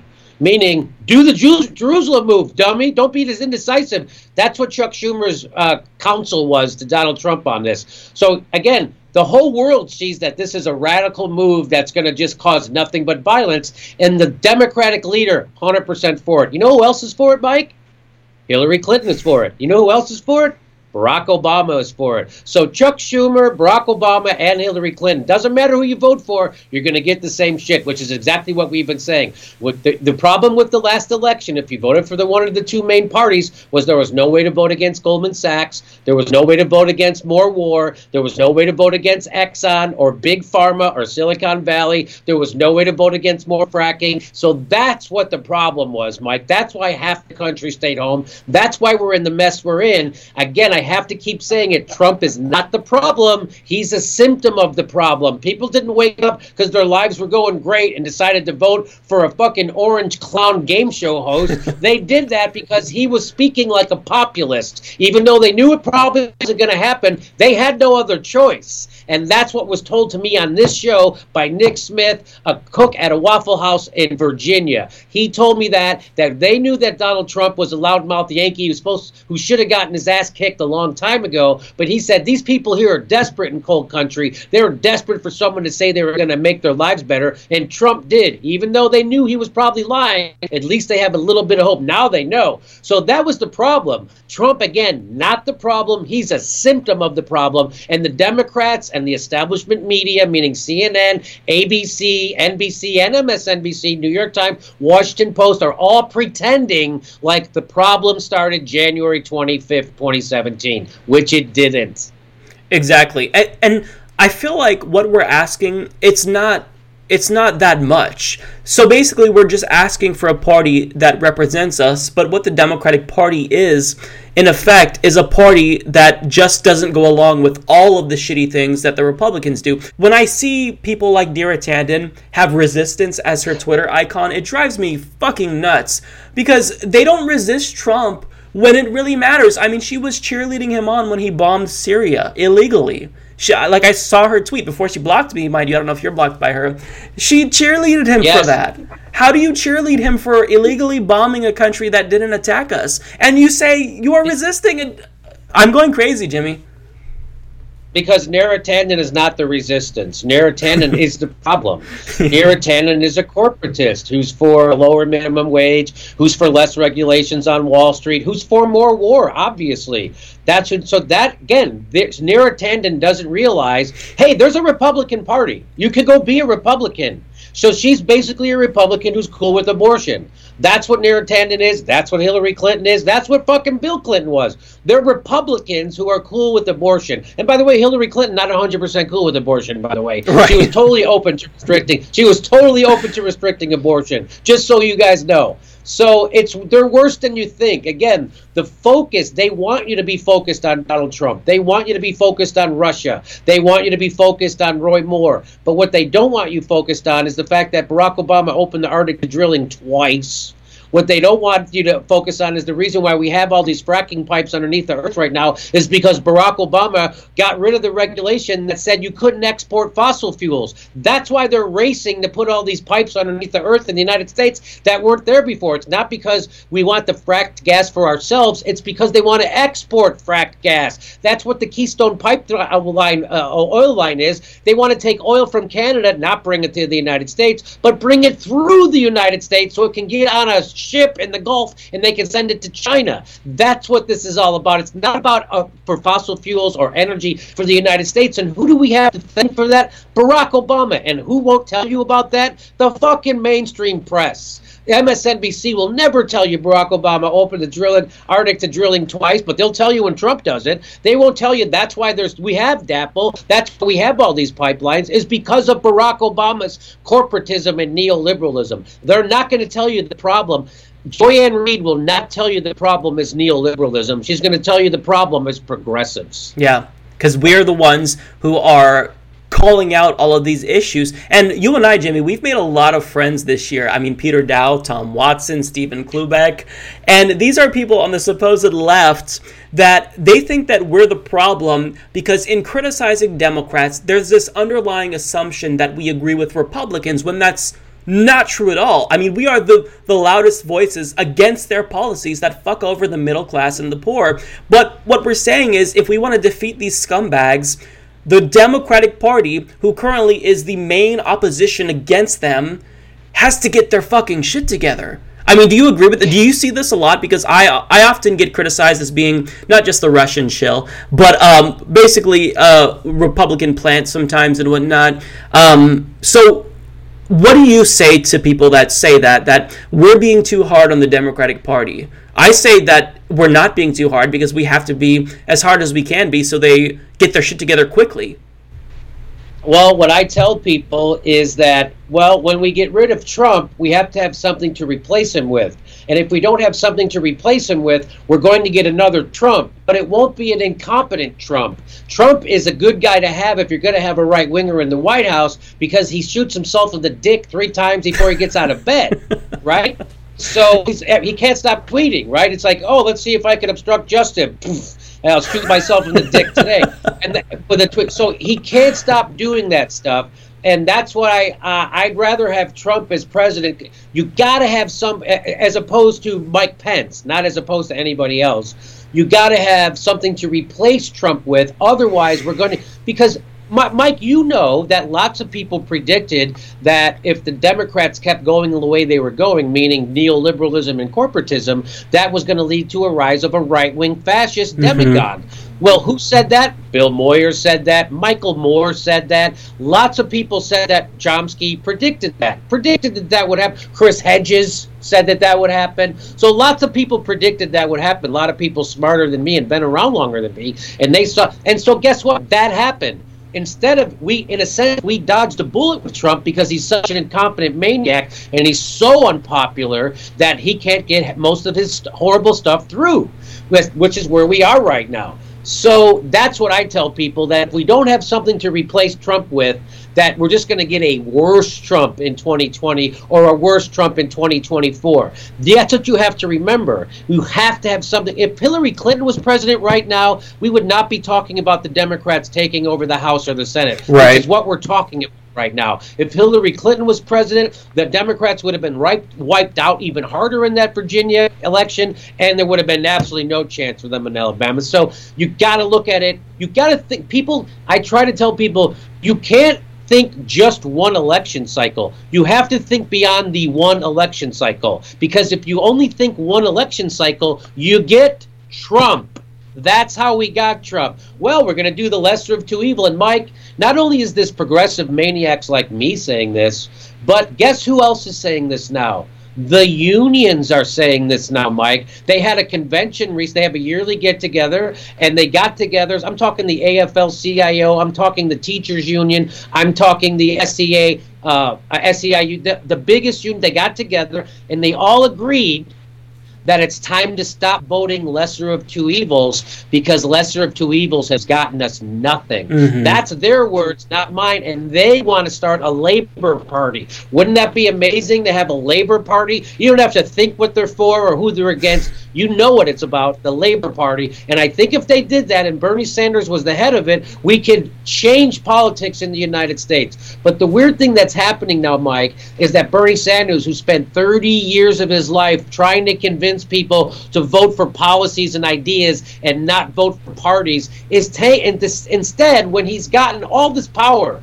He's the most popular guy in the country. Everybody's on his side. Instead of using that power to start a viable third party and wipe out the corporatists, he's decided to use all that energy and all that enthusiasm he's gained to sheepdog people into the goddamn Democratic Party and use all of his power to prop up that corrupted two party system that he has fucking railed against for 30 years. That doesn't make any goddamn sense to me. Does it make sense to you? Yeah, I think that you're bringing up something that's really important because this kind of goes back to the DNC Unity tour that he did. That was really mind-boggling to me at first. I know you and I both talked about it. It, it didn't make any sense. And the one way that I've been able to rationalize this, you know, with Bernie Sanders, not seemingly getting the hint that Democrats just aren't that into him, is that I think that maybe he's trying to posture himself to run in 2020 and after that maybe he goes in a different direction since I do think he could potentially be the Democratic nominee in 2020 if they don't rig it against him, which, you know, they're probably going to try to pull some type of bullshit. But I think he has enough name recognition to potentially win. So that's the one way that I rationalize it. And I don't know if you agree with that, but basically, I think that we're gonna we're gonna learn a lot more about Bernie Sanders in 2020, and you know if he does be become the nominee, then he does get to take control of the DNC. So that's the only way I could think about it. But other than that, it, it, it is incredibly frustrating to see him continuously defend the Democratic Party when they don't deserve to be defended. And this comes from progressives like Elizabeth Warren as well, who on TYT with Jen, she did a spirited defense of Joe Manchin, which made me so angry. Because these are people who are not your allies. You know, they might have a D in front of their name, and they might be, you know, a little bit less shitty than Republicans, but they're still doing things that are harmful. So I don't know if you agree with that premise. It's the way that I kind of justify it, but it doesn't necessarily make me feel any better about Bernie Sanders waiting until 2020 to maybe fully, you know, blow the lid off of the party.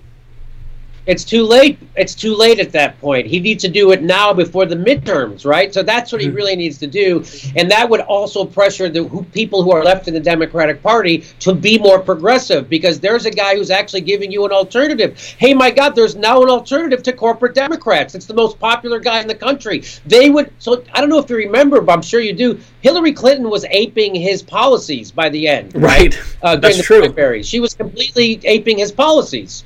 And so that's what the corporate Democrats would be forced to do if he was out there putting the pressure on them. Except he's not out there putting the pressure on them. He's up. He's out there again, sheepdogging people into the fucking Democratic Party, which is the biggest misuse of the power I could ever imagine. You know, I can see him not wanting to do it in the 2016 election in the general. I could see it was still a mistake Mhm. uh, because we got Trump anyway. We got Trump Right. anyway. so Bernie Sanders had a chance. He had a chance to beat Trump, and he had a chance to change politics in America forever. And he chose neither of those things. He chose to prop up a corporatist warmonger, which was a hundred percent mistake. Why he did it, everybody speculates. I don't know why he did it, but uh, he's the only reason he gave was because he didn't want to end up like Ralph Nader and be a pariah to the Democrats. Who gives a shit? Those are the fucking people you're supposed to be fighting against anyway, Bernie. So again, not, this isn't about beating up on Bernie because you know, thank God for Bernie. And he's flawed like all human beings. And Right. uh, he didn't show up when we were in uh, D.C. Uh, for the Draft Bernie convention, and uh, we went to his office and gave him fifty thousand signatures. He didn't receive those. Cornel West called him out for that, and uh, I support Cornel in calling him out. And so Bernie, again, like like all human beings, is going to let us down. He Yeah. let me down, and so now it's time for me to kind of remind him uh, that you're going to be dead pretty soon anyway. And who gives a fuck what the Democrats think about you? How about let's keep going and actually change politics in America and start a viable third party that represents workers?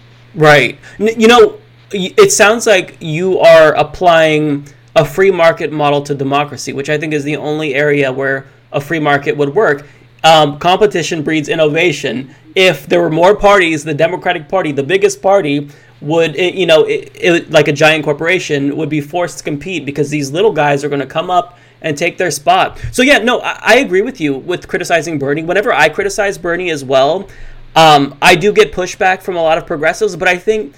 It, the most important thing to remember is that Bernie literally does listen to our criticisms. He might reject us sometimes. I know that Chuck Todd um, featured my criticism of Bernie Sanders in 2016 when I called him out for not campaigning for Tim Canova, and Bernie kind of just laughed it off.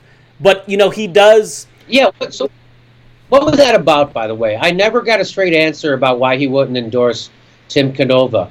We yeah we basically it's an open question. What it seems like was that maybe there was some type of backroom deal between Hillary Clinton's campaign um, and himself, maybe for policy concessions, to not, you know, sink Debbie Wasserman Schultz's campaign if she adopted something that he wanted. I don't know. You know, it, it seemed really weird, and at that point, that was probably where I felt the most discouraged about pol- discouraged about politics. Because if Bernie, at that point, I said if he if he sold out, we're fucked because we have literally no one else who's going to represent us. So yeah, I, I, think it's absolutely important that we do keep pressure on Bernie Sanders as well because you're right, he's he's not perfect. And the good thing is he's willing to listen to us sometimes, not all not all the time, right? But yeah, that's that's why shows like yours I think are incredibly important because everybody is so because the Republican Party is so bad, everybody's afraid to call out the Democratic Party's flaws when you you can't do that you have to pull no punches you have to make sure that people know what's going on. And the fact of the matter is that both parties are fucking us. And I think that what you're doing is so important, Jimmy. Well, I appreciate you saying that right back at you. Thank you. You know, if it wasn't for if, if it wasn't for shows like us, there would be no nobody out there making holding the Democrats' feet to the fire. Nobody. I mean, even lots of our favorite lefty online news shows don't uh, don't do what they should in that regard. They're still focusing on Trump and they're still focusing on RussiaGate, which um, you know you and I have I think agree is a big mistake. And by yeah. the way, the RussiaGate thing, hundred percent propaganda. Um, in fact, I don't know if you saw that article which in Politico this week, which I did a video. I haven't dropped it yet, but uh, I'm sure by the time people watch this, I will have dropped it. Uh, Mike Morell, who used to be uh, the deputy director of the CIA, he was in the CIA for decades, and uh, he did an interview in Politico where he said that he expects now that there will be no charges of treason or collusion or any of that against Trump. And they asked him why, and he said, Well, think about it. You have every reporter from the Washington Times, New York Post, CNN, everybody in the country is trying to break that story, and they haven't. Plus, they've been investigating him, you know, this thing for over a year. And if Mueller had anything, it would have leaked already. That's mm-hmm. what he said. Mm. He said if they had anything, it wouldn't leak. So the fact that nothing is leaked and nobody in the newspaper, by the way, they keep saying they have stuff in the news media and then they have to walk it back five minutes later. So, um, and then they have to fire people and suspend people. And if they're just keep, and isn't it weird? Mike, isn't it weird that, that, uh, uh, Glenn Greenwald made this point that when they get the Russiagate story wrong, it's always wrong in the same way. They never get it wrong going the other way. It's always wrong in Trump collusion is a treasonous. They never get it wrong where, hey, we've debunked the Russiagate. They never have it that way. It's mm-hmm. only the other way. And why is that? That's because their sources are all the CIA or partisan Democrats on the Intelligence Committee. Their sources are all establishment people. That's the narrative they want to have pushed. In fact, MSNBC's top intelligence reporter has already been outed by The Intercept as being in bed with the CIA, and MSNBC went and hired him anyway. So that's literally happening. The guy who owns the Washington Post is in bed with the CIA, and he sits on a Pentagon board. But the guys at the newspaper, the hacks at the Washington Post, will tell you that that's crazy if you think that influences anything, even though we're living in a neoliberal nightmare. And even though somebody at the Washington Post actually did write an article that criticized Jeff Bezos' horrible labor practices, which we all know how they treat their employees at Amazon, and he wrote an article about that, and he was disciplined by the Washington Post. So you tell me Jeff Bezos doesn't tell his newspaper what to print. And if you think that, I've got some uh, fucking prime real estate uh, uh, in the middle of the Atlantic Ocean. I'd like to you. That's just it. And you know, I didn't. Um, I'll I'll look out for that video when you post it. I didn't see this, but you know, if if this all does fall through, then the Democratic Party they've they've got to realize that you can't just attack Trump. You can't be the anti-Trump party.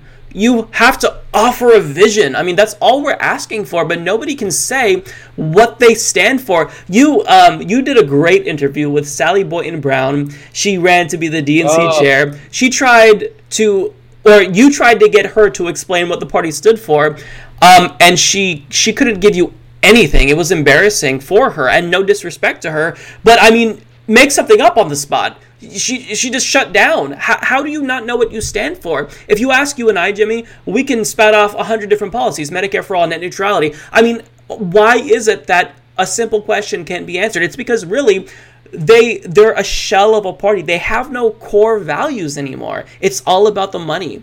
And I think that what you do in exposing this is really important. So I don't want to take up too much of your time. So if you could tell us where to find you and where to watch your show and your website and whatnot, uh, that would be great. Um, let me. Can I just say one more thing Yes. before we? You know, the reason why the Democrats can't say what they're for, it's because they've been bought by the people they're supposed to be working against and fighting against. Right? It's as if Weight Watchers got bought by Twinkies, and everybody's wondering why Weight Watchers keeps telling us to eat cookies. And you know what I mean? It's that's. It's like why does Weight Watchers want me to eat cakes with cream in the middle? Because they're owned by Twinkies. so that's the that's that's the exact problem with it. That's why they can't tell you what they're for because they're owned by people who don't want them to be for for that stuff. So people can find me at jimmydorecomedy.com, and uh, that's the great place. So jimmydorecomedy.com, and my Twitter is Jimmy underscore Dore D O R E Jimmy underscore Dore jimmydorecomedy.com, and we tour the country doing live shows like we did with you in Portland, and uh, we'll be back in Portland coming up early next uh, summer. And hopefully you can do that show with us. Absolutely, I will be there. Uh, so yeah, that, that's a great note to end with that Twinkie analogy. I'm gonna have to borrow that, Jimmy. Of course, I'll credit you, but that is just brilliance. Okay. All right, thanks so much for coming All on right, the Mike. show. Great week. Take care. Great talking to you. Well, it is now time for the Humanist Report's end of the year award ceremony. So, the way this works is we have four categories. We have the badass moment of the year, we have the WTF moment of the year, and then we also name our scumbag of the year and MVP of the year, which is the most prestigious award. So, anyone who gets this honor bestowed upon them should truly um, be very thankful. it's really important. Um, so if you have a Nobel Peace Prize, you know this is more important than that. So move that aside on your shelf, and uh, well, we don't have a trophy, but um, you know, honor this more than anything, right? So um, the way it works is I will nominate four individuals or four moments in each of these categories, and then I will outsource the vote to the audience. So people on YouTube, Twitter, and Patreon will vote and decide which moment is their favorite or worst to them. So when it comes to our first award, this is the award for Badass Moment of the Year. And my first nomination is Bernie Sanders' Medicare for All launch. So I nominated this moment here as the badass moment of the year because we've been pushing for this forever and finally one politician decided to come out and do what the American people has been wanting. Introduce a bill that would create a Medicare for all system. Now, this is significant because a majority of the public now supports Medicare for all, so the time to act is now. And additionally, when Bernie Sanders introduced this legislation, it immediately garnered 16 co sponsors. So, this is a really big deal, and I couldn't not nominate this as a badass moment of the year. But of course, another moment that is on everyone's radar is the DNC speech we saw Nomiki Konst give at the DNC Unity Reform Commission, where she absolutely lambasted the DNC for their lack of transparency and was ruthless. She said everything we wanted her to say. She spoke out on behalf of progressives, and I am incredibly thankful to her for that. We're talking about close to 700 to 800 million dollars between the joint fundraising agreement and the DNC being spent on five consultants. This is not a public outrage issue. The DNC chairs are upset, the officers are upset, and I don't know who's on the budget and finance committee. I did go to the meeting. It was 15 minutes long and there was a pie chart that was that was put on screen.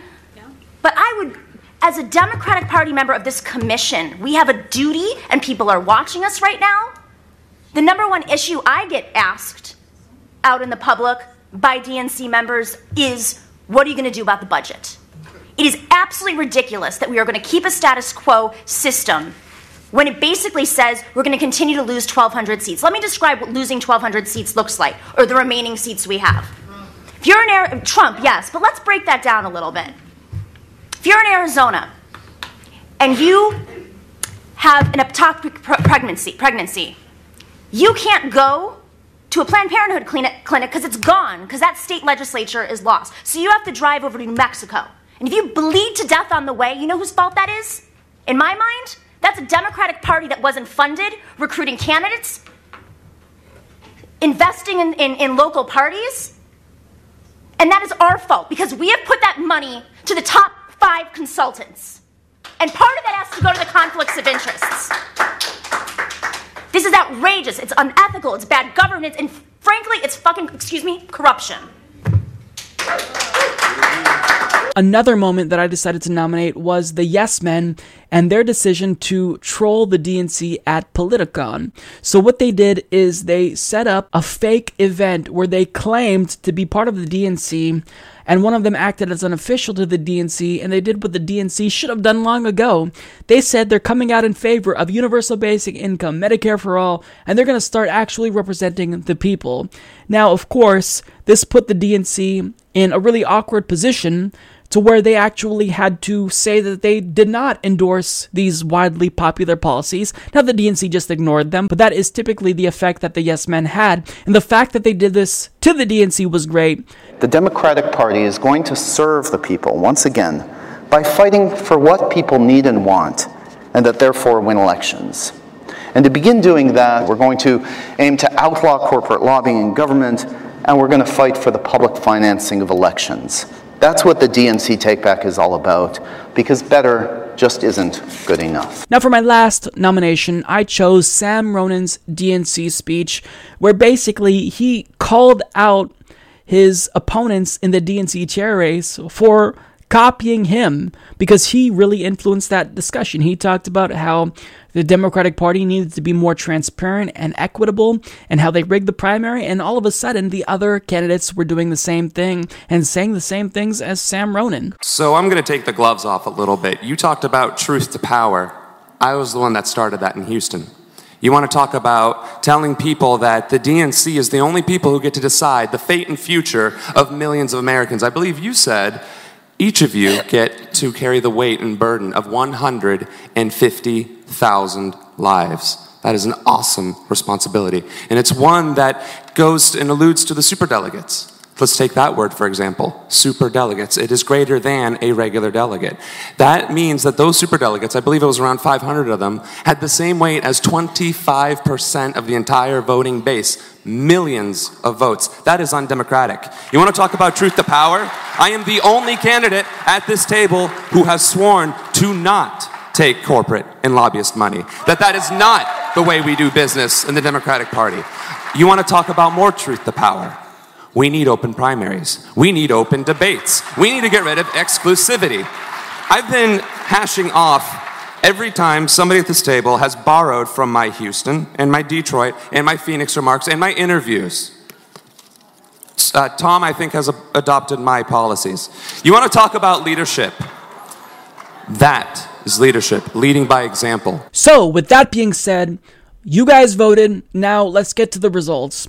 So, on Twitter, with 467 total votes, the winner of my Twitter audience's badass moment of the year is Nomiki Konst's DNC speech. And in second place, we have Bernie Sanders' Medicare for All launch. In third place, we have the Yes Men. And in fourth place, we have Sam Ronan's DNC speech, now on Patreon, with 61 total votes. The winner here is Bernie Sanders' Medicare for All launch. So we have a little bit of disagreement with the audience here. And in second place, now we have Nomiki's DNC speech. In third place, we have the Yes Men. And in fourth place, with 8% of the vote, we have Sam Ronan's DNC speech. And now for probably the most important poll on YouTube with 13,000 total votes. the winner by a landslide is Bernie Sanders' Medicare for All launch. So, Yes Men came in uh, second. Nomiki Konst's DNC speech came in third. And we have Sam Ronan in fourth place again. So, when you look at the overall votes, by far the winner is Bernie Sanders' Medicare for All launch. So, that is officially the Humanist Report's badass moment of 2017. And I couldn't agree more. This was really important to me. When I watched this speech, it brought tears to my eyes. I was personally touched by it. Um, it was definitely badass. And in a year that overall politically was pretty shitty, this was the this was the moment that we needed as progressives. So um, it was absolutely the right choice. Uh, I agree with the audience here. It's an enormous honor to stand with each of you to say never again in America does anyone go bankrupt just because they got sick. Never.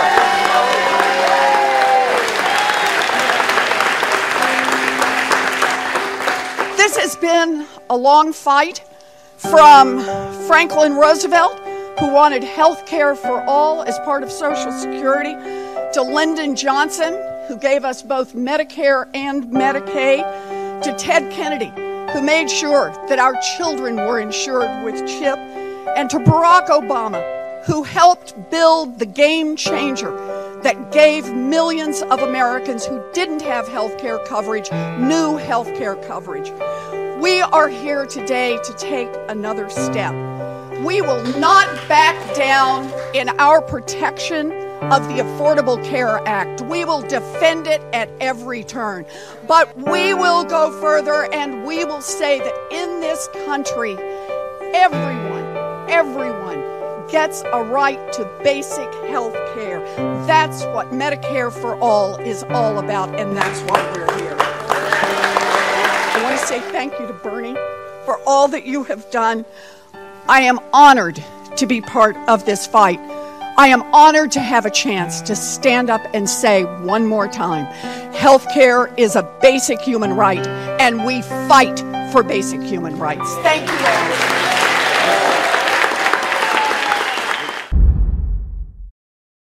So in 2017, there were a lot of WTF moments that either disturbed me, depressed me, or had me scratching my head thinking, what is wrong with our country? Now, I nominated four, and these are the four I chose. First up is the Charlottesville White Supremacist March, where we had alt right slash Klan members slash Nazis, neo Nazis, literally chanting blood and soil in the streets.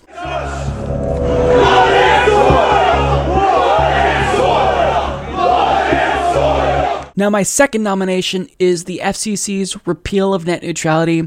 This is obviously a WTF moment because 83% of the American people did not want the FCC to do this, and we did everything we possibly could to stop the FCC, but they did it anyway. The chair votes aye. The item is adopted with editorial privileges granted as requested. Thanks to the staff for your terrific work on this item. Now, my next nomination is Donald Trump's presidency. I know this is incredibly broad, but I couldn't narrow it down to just one moment. Donald Trump has done so many crazy things this year that I can't not just put his whole presidency up for a vote. I mean, he withdrew from the Paris Climate Accord. He decided to end DACA. He expedited the construction of the Keystone XL pipeline and Dakota Access pipelines. He tried to strip millions of Americans away from their health insurance. He pushed for a tax reform plan that robs the poor to pay for tax cuts to himself and his family. I mean, I could go on and on and on and on. He signed a bill into law that strips Americans of their online privacy rights and allows private companies to sell our information without our consent. He expanded the drone war. He illegally and unconstitutionally bombed Syria. I mean, the way he's acted as president, his tweets with Kim Jong un attacking members of his own party. I mean, I could go on all day. This guy is a lunatic. So, of course, his whole presidency has been a WTF moment. So, of course, I nominated him there. And finally, my last nomination is Donna Brazile's bombshell, where she, out of the blue, decided to blow the lid off of the DNC's corruption and let us know about a joint fundraising agreement that Hillary Clinton signed with the DNC back in 2015 before she won the nomination that allowed her to take full control of the DNC, thus rigging the primary against Bernie Sanders. So I made my nominations and you guys voted. So this is how the vote turned out. When it comes to Twitter, with a total of 968 votes, Donald Trump's presidency was absolutely the biggest WTF moment of the year with 40% of the vote. And in second was the repeal of net neutrality with 30% of the vote. In third place was the Charlottesville March with 20% of the vote and with 10% of the vote was Donna Brazile's bombshell. Now on Patreon, with 64 total votes, the winner here was the repeal of net neutrality, biggest WTF moment for Patreon patrons. In second place was Donald Trump's presidency. In third place was Donna Brazile's bombshell, and in fourth place was the Charlottesville March. And on YouTube, with the biggest vote total of 39,000 total votes, by far, you guys thought that the repeal of net neutrality was the biggest WTF moment of the year, with 78%. And in third, in second, excuse me, is Donald Trump's presidency. And in third is the Charlottesville March. And in fourth place is Donna Brazile's bombshell. So when you look at the overall results, since there were more votes from the YouTube audience, it is clear that by far the repeal of net neutrality is the biggest WTF moment for you guys. And honestly, all of these moments were pretty equal to me. The repeal of net neutrality was not surprising. Donald Trump's presidency was continuously mind boggling. Donna Brazile's bombshell came out of the blue. Um, and then the Charlottesville March really opened my eyes to just how effed up our country really is. So, I mean, there was a lot. So I, I don't really have an opinion. So um, I guess I'll side with the audience here. So there you have it, the biggest WTF moment of 2017. Thank you. Thank you, Commissioner Clyburn. I'm going to mark you down as a no. So that's a,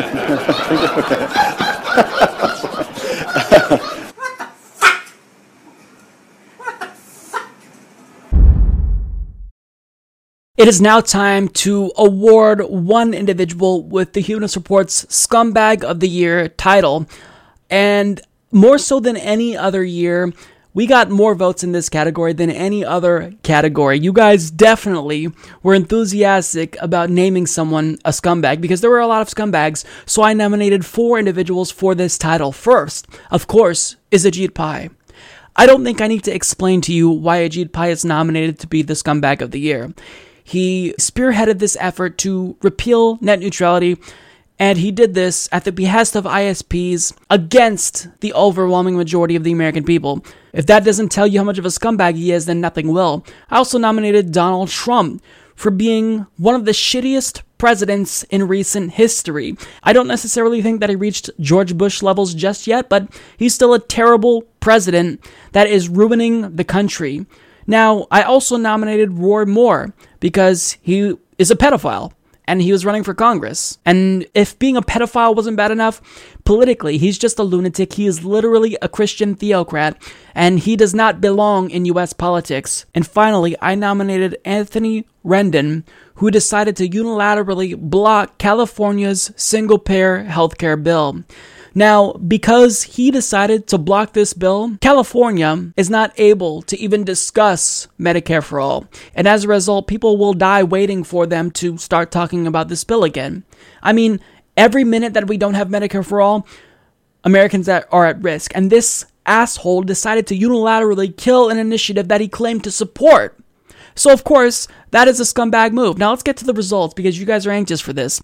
So, when it comes to Twitter, with 1.7 thousand votes, I mean, it was no contest. Ajit Pai was clearly the biggest scumbag in your guys' opinion, with 55% of the vote. Trump came in second with 32%, Roy Moore in third with 10%, and Anthony Rendon with 3% of the vote. And when we asked our Patreon audience with 68 total votes, Again, no contest. Ajit Pai won hands down with 59% of the vote. Trump came in second with 25% of the vote. Roy Moore came in third with 15%, and Anthony Rendon got lucky and got away with 1% of the vote.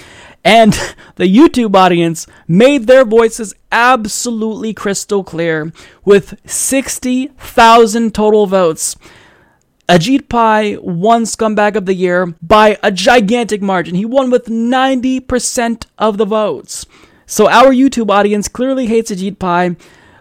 Donald Trump in a very, very, very distant second with 8%, Roy Moore with 2%, Anthony Rendon with 0%. So when you look at the overall results here, Ajit Pai is clearly the biggest scumbag of 2017, according to the Humanist Reports audience. I mean, it's no contest. This guy won hands down.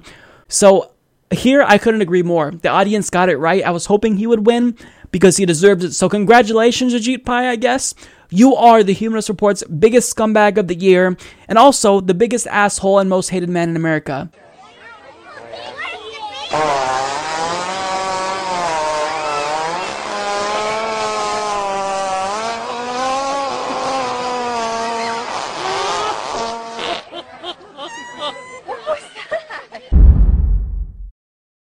Ladies and gentlemen, it is now time for the most prestigious award we offer here at the Humanist Report. We will now crown our MVP of 2017. This is a very prestigious award that only one person has won before, and that individual is Bernie Sanders. He won in 2015 and 2016, and he's nominated again. So I nominated Bernie Sanders because not only did he introduce Medicare for all, but he is one of the few politicians that is continuously not only calling out Republican bullshit and holding them accountable in a way that no other Democrat is doing, but he's also still fighting for us. Is he perfect? Absolutely not. But to be the one politician in a corrupt Congress that actually looks out for us, I couldn't not nominate him. Now, my second nominee is Amy Vilela because she is just a huge source of inspiration for me. I mean, she she lost her daughter and she decided that she was going to do something to make sure that nobody else dies because they don't have health insurance or can't prove that they have health insurance. So she decided to challenge her congressman and get him to uh, support Medicare for all. He didn't, so she decided to primary him, and she may very well be elected to Congress next year. So her story is not just poignant and touching, it really inspires me. And now she's fighting for all of us, so I couldn't not nominate her. And of course, Nina Turner. She's the president of Our Revolution, and she is one of the leading voices in this country for progressives. She is our voice, and she is consistently on our side. She's on the right side of every issue. And I mean, we all love Nina Turner. I mean, progressives disagree on certain things, but I think the one thing we are unanimous in our agreement on is our love for Nina Turner. Not only because she can get us fired up with a rousing speech, but because she genuinely cares. So, of course, that's why I nominated her. And finally, I decided to nominate Jessica Rosenworcel, who is an FCC commissioner that has spoken out on behalf of net neutrality activists. Now, I kind of debated with myself about whether or not I should nominate her or Mignon Clyburn, just because Mignon did such a phenomenal job making the case for net neutrality before the FCC's vote. However, she waited to speak out in favor of net neutrality a little bit too long. And since Jessica Rosenworcel was vocal from the beginning, I decided to nominate her. Now it is time to get to the votes. So on Twitter, with a total of 813 votes, it wasn't even a contest. Bernie Sanders won by a landslide with 75% of the vote. Nina Turner came in second with 17%. Jessica Rosenworcel came in third with 5%. And Amy Vilela came in third with 3%. And when it comes to Patreon, with 62 total votes, it was another landslide. Bernie Sanders won with 65% of the vote. Nina Turner came in second with 18%. Amy Vilela was a close third with 13%, and Jessica Rosenworcel came in fourth place with 5% of the vote, and on YouTube with a total of 17,000 votes. It was another landslide. Bernie Sanders won with 82% of the vote. Jessica Rosenworcel came in a distant second place with 12%. Nina Turner with a distant third, 4%. And Amy Vilela coming in fourth with 2% of the vote. So when you look at the overall results, the Humanist Report's audience obviously chose Bernie Sanders, and for good reason. He is the leader of this progressive movement. He is the de facto leader of the Democratic Party.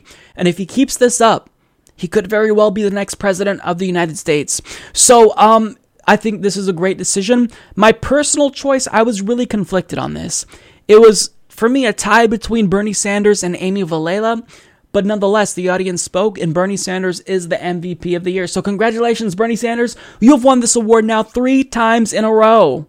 Three times in a row.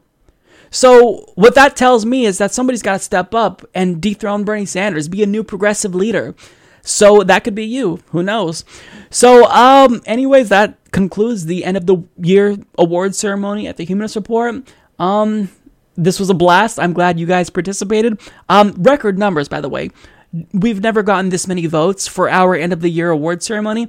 And in part, this is because we opened it up to Patreon patrons to vote and YouTube to vote. So, look, I enjoyed this. I hope you guys enjoyed this. But clearly, you guys were more enthusiastic about crowning a scumbag of the year, and I'm with you. This was that type of year. But for now, we have a good MVP. We have a good scumbag, the perfect scumbag of the year. And I think you guys did a great job choosing.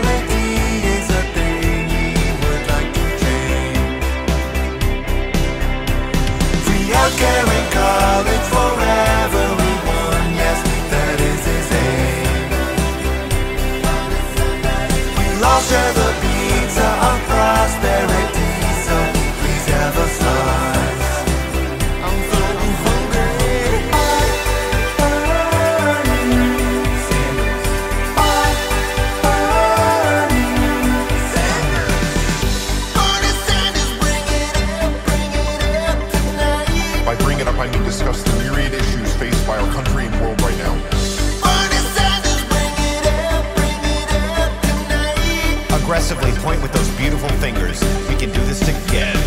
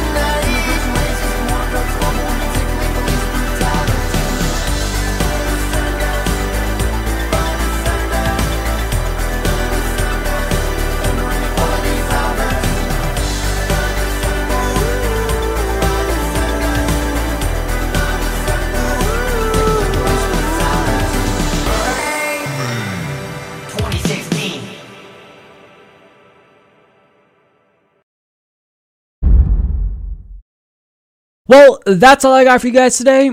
I've been talking for about 30 hours, it feels like.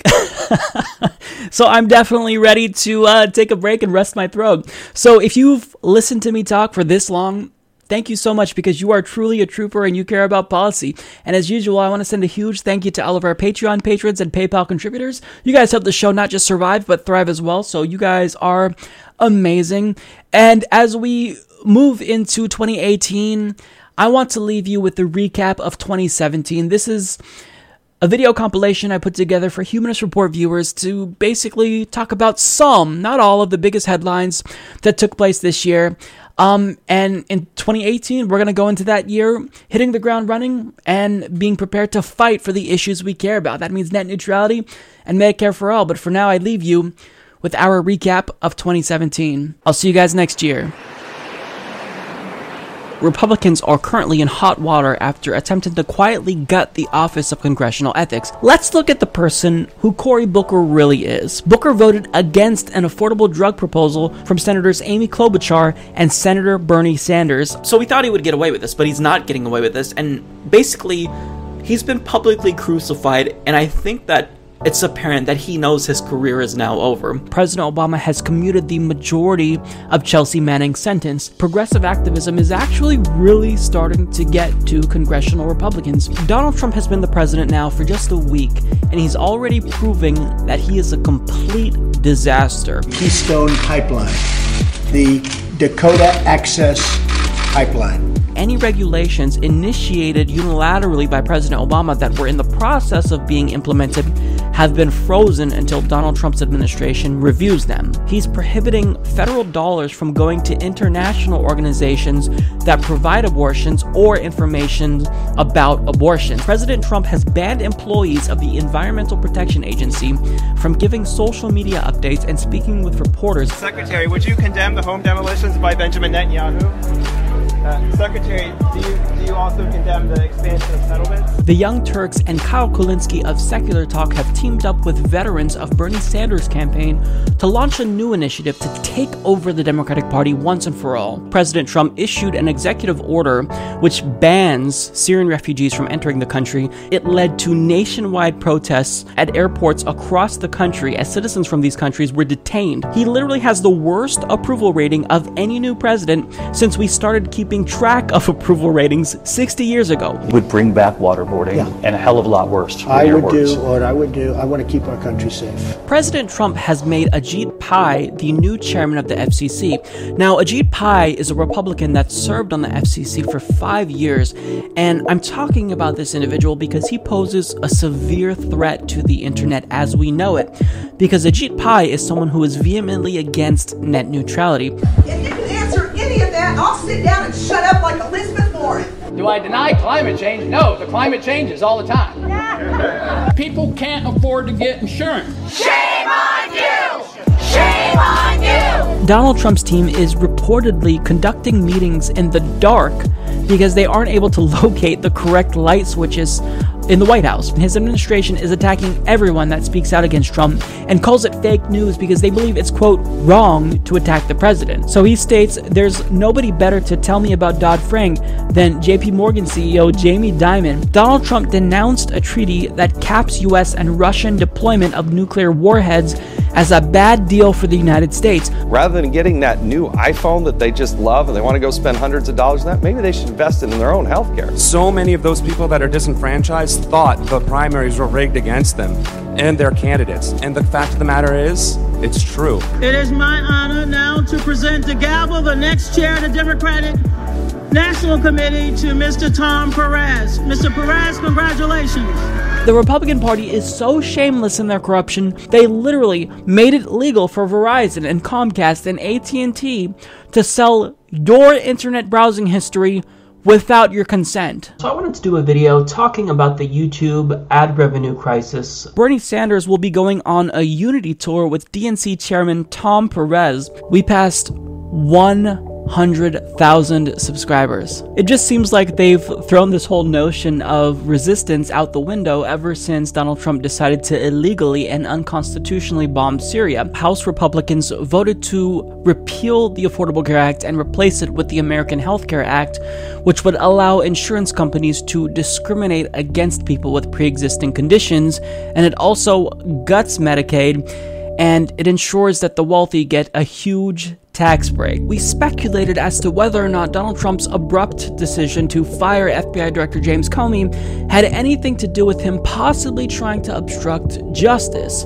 And now that we have the Comey memo, it seems as though that's definitely the case. Go fuck yourselves with a locally grown organic cucumber. The Guardian's Ben Jacobs tweeted out Greg Gianforte just body slammed me and broke my glasses. The California Senate just voted to pass a single payer Medicare for all bill. One individual in California unilaterally decided to kill their single payer bill. Assembly Speaker Anthony Rendon decided to shelve the proposal. The United States will withdraw from the Paris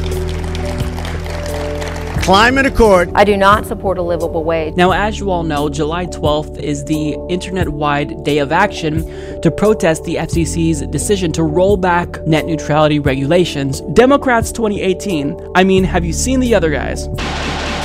I literally thought that this was satirical. But I want you to tell the American people why you think it is a good idea to give $3 trillion in tax breaks to the top 1% at a time when the rich are becoming much richer, while at the same time you're going to throw 17 million children in this country off of health insurance because of the unconscionable cuts that you are making to Medicaid? Some of the largest companies on the internet, such as Amazon, Reddit, Netflix, Pornhub, among others, they all came together to send a message to the FCC.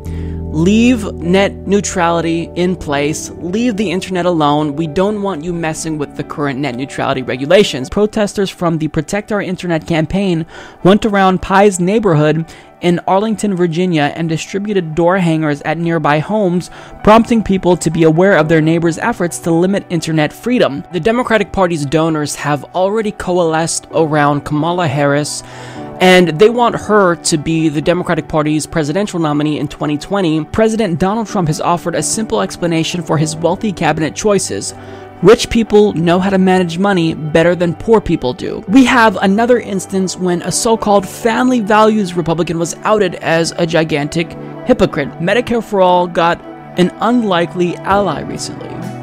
That individual is Kamala Harris. In moving up California's primary, this gives a huge advantage to candidates from California, specifically Kamala Harris, who currently is the establishment's favorite pick for 2020. Since early 2015, there's been allegations against Jane Sanders that during her tenure as the president of Burlington College in Vermont, she committed bank fraud by supplying a bank with misleading information on a loan application. And we know what his intentions are. He's trying to cripple Bernie Sanders ahead of the 2020 election. I've said it once, I'll say it again. This is a political witch hunt. North Korea conducted two tests of intercontinental ballistic missiles, and in response to these new sanctions, Kim Jong un threatened to retaliate against the United States. They will be met with fire and fury. The deadliest terror attack to ever occur in the country of Somalia. We had the worst mass shooting in the history of our country. One of my viewers named Anissa submitted two comments to the FCC. The first one was submitted on May 13th, and she strongly encouraged the FCC to support net neutrality. But yet, on May 11th, Anissa realized that a phony comment was submitted on her behalf using a fake address, and this comment is against net neutrality. Nearly 13 million, more than ever before, and most of them tell Ajit Pai to leave the internet alone. He lost by nearly four points.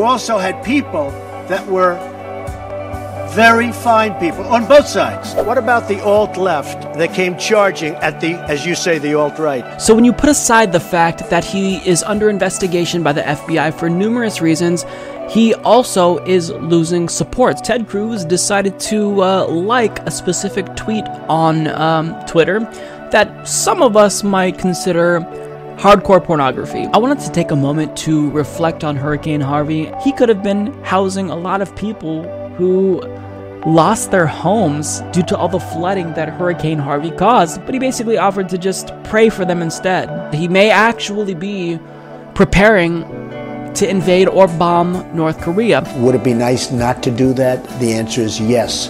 Will that happen? Who knows? All 40 state parks are closed. Governor Chris Christie, who had Island Beach State Park all to himself this holiday weekend. The alleged shooter at the Republican baseball practice this morning is someone who apparently volunteered on my presidential campaign. In spite of Bernie Sanders' condemnation of the violence, in spite of my repeated condemnation of the violence, and in spite of the fact that 99.9% of Bernie Sanders supporters are tree hugging hippie pacifists, myself included, we were still blamed for this nonetheless because the shooter was a Bernie Sanders volunteer at one point in time. We learned that there will be no justice for Philando Castile when we found out that his murderer, Officer Yanez, was acquitted on manslaughter charges. One of the Yes Men posed as a DNC representative that was responding to criticism about the Democratic Party's recently announced Better Deal platform. We actually did find someone to primary Ruben Kihuen, and that individual is the very mother, Amy Vilela, who we looked in the face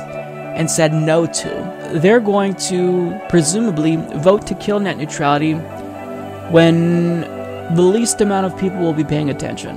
Fucking up the holidays for everyone. Thank you, Ajit Pai. I reported that Donald Trump was contemplating whether or not he would be ending an Obama era program known as DACA. And early this week, unfortunately, we got confirmation that he would, in fact, be phasing out the program. We need to make Dreamers and these Haitians citizens. The Republican Party's Obamacare repeal and replacement bill is back yet again for what is now probably the 100th time this year, I think. Months of post election malaise hamstrung the Democratic National Committee's fundraising over the first six months of 2017. President Donald Trump recently announced that since he's unable to get it done through Congress, he would be unilaterally dismantling the Affordable Care Act via executive order. Bernie Sanders finally unveiled his highly anticipated Medicare for All bill, and it actually immediately received quite a bit of support among Senate Democrats.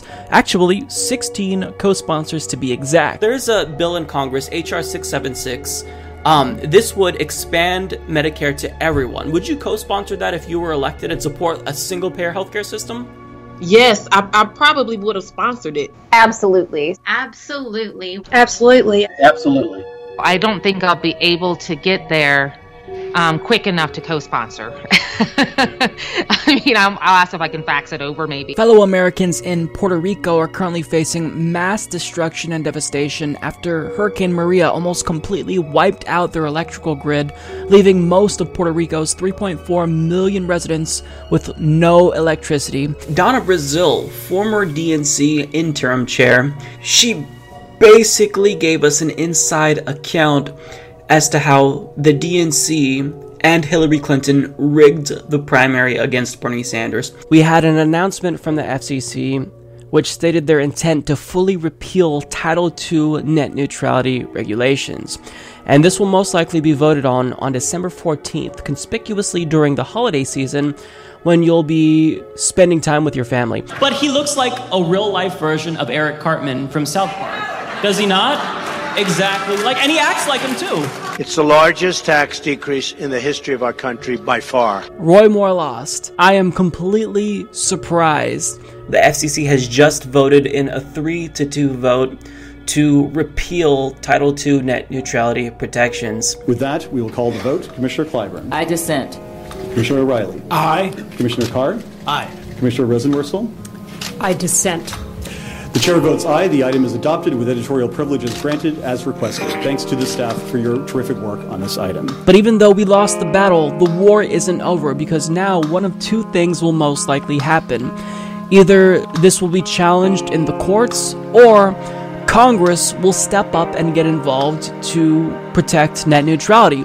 Now, one congressman did just that.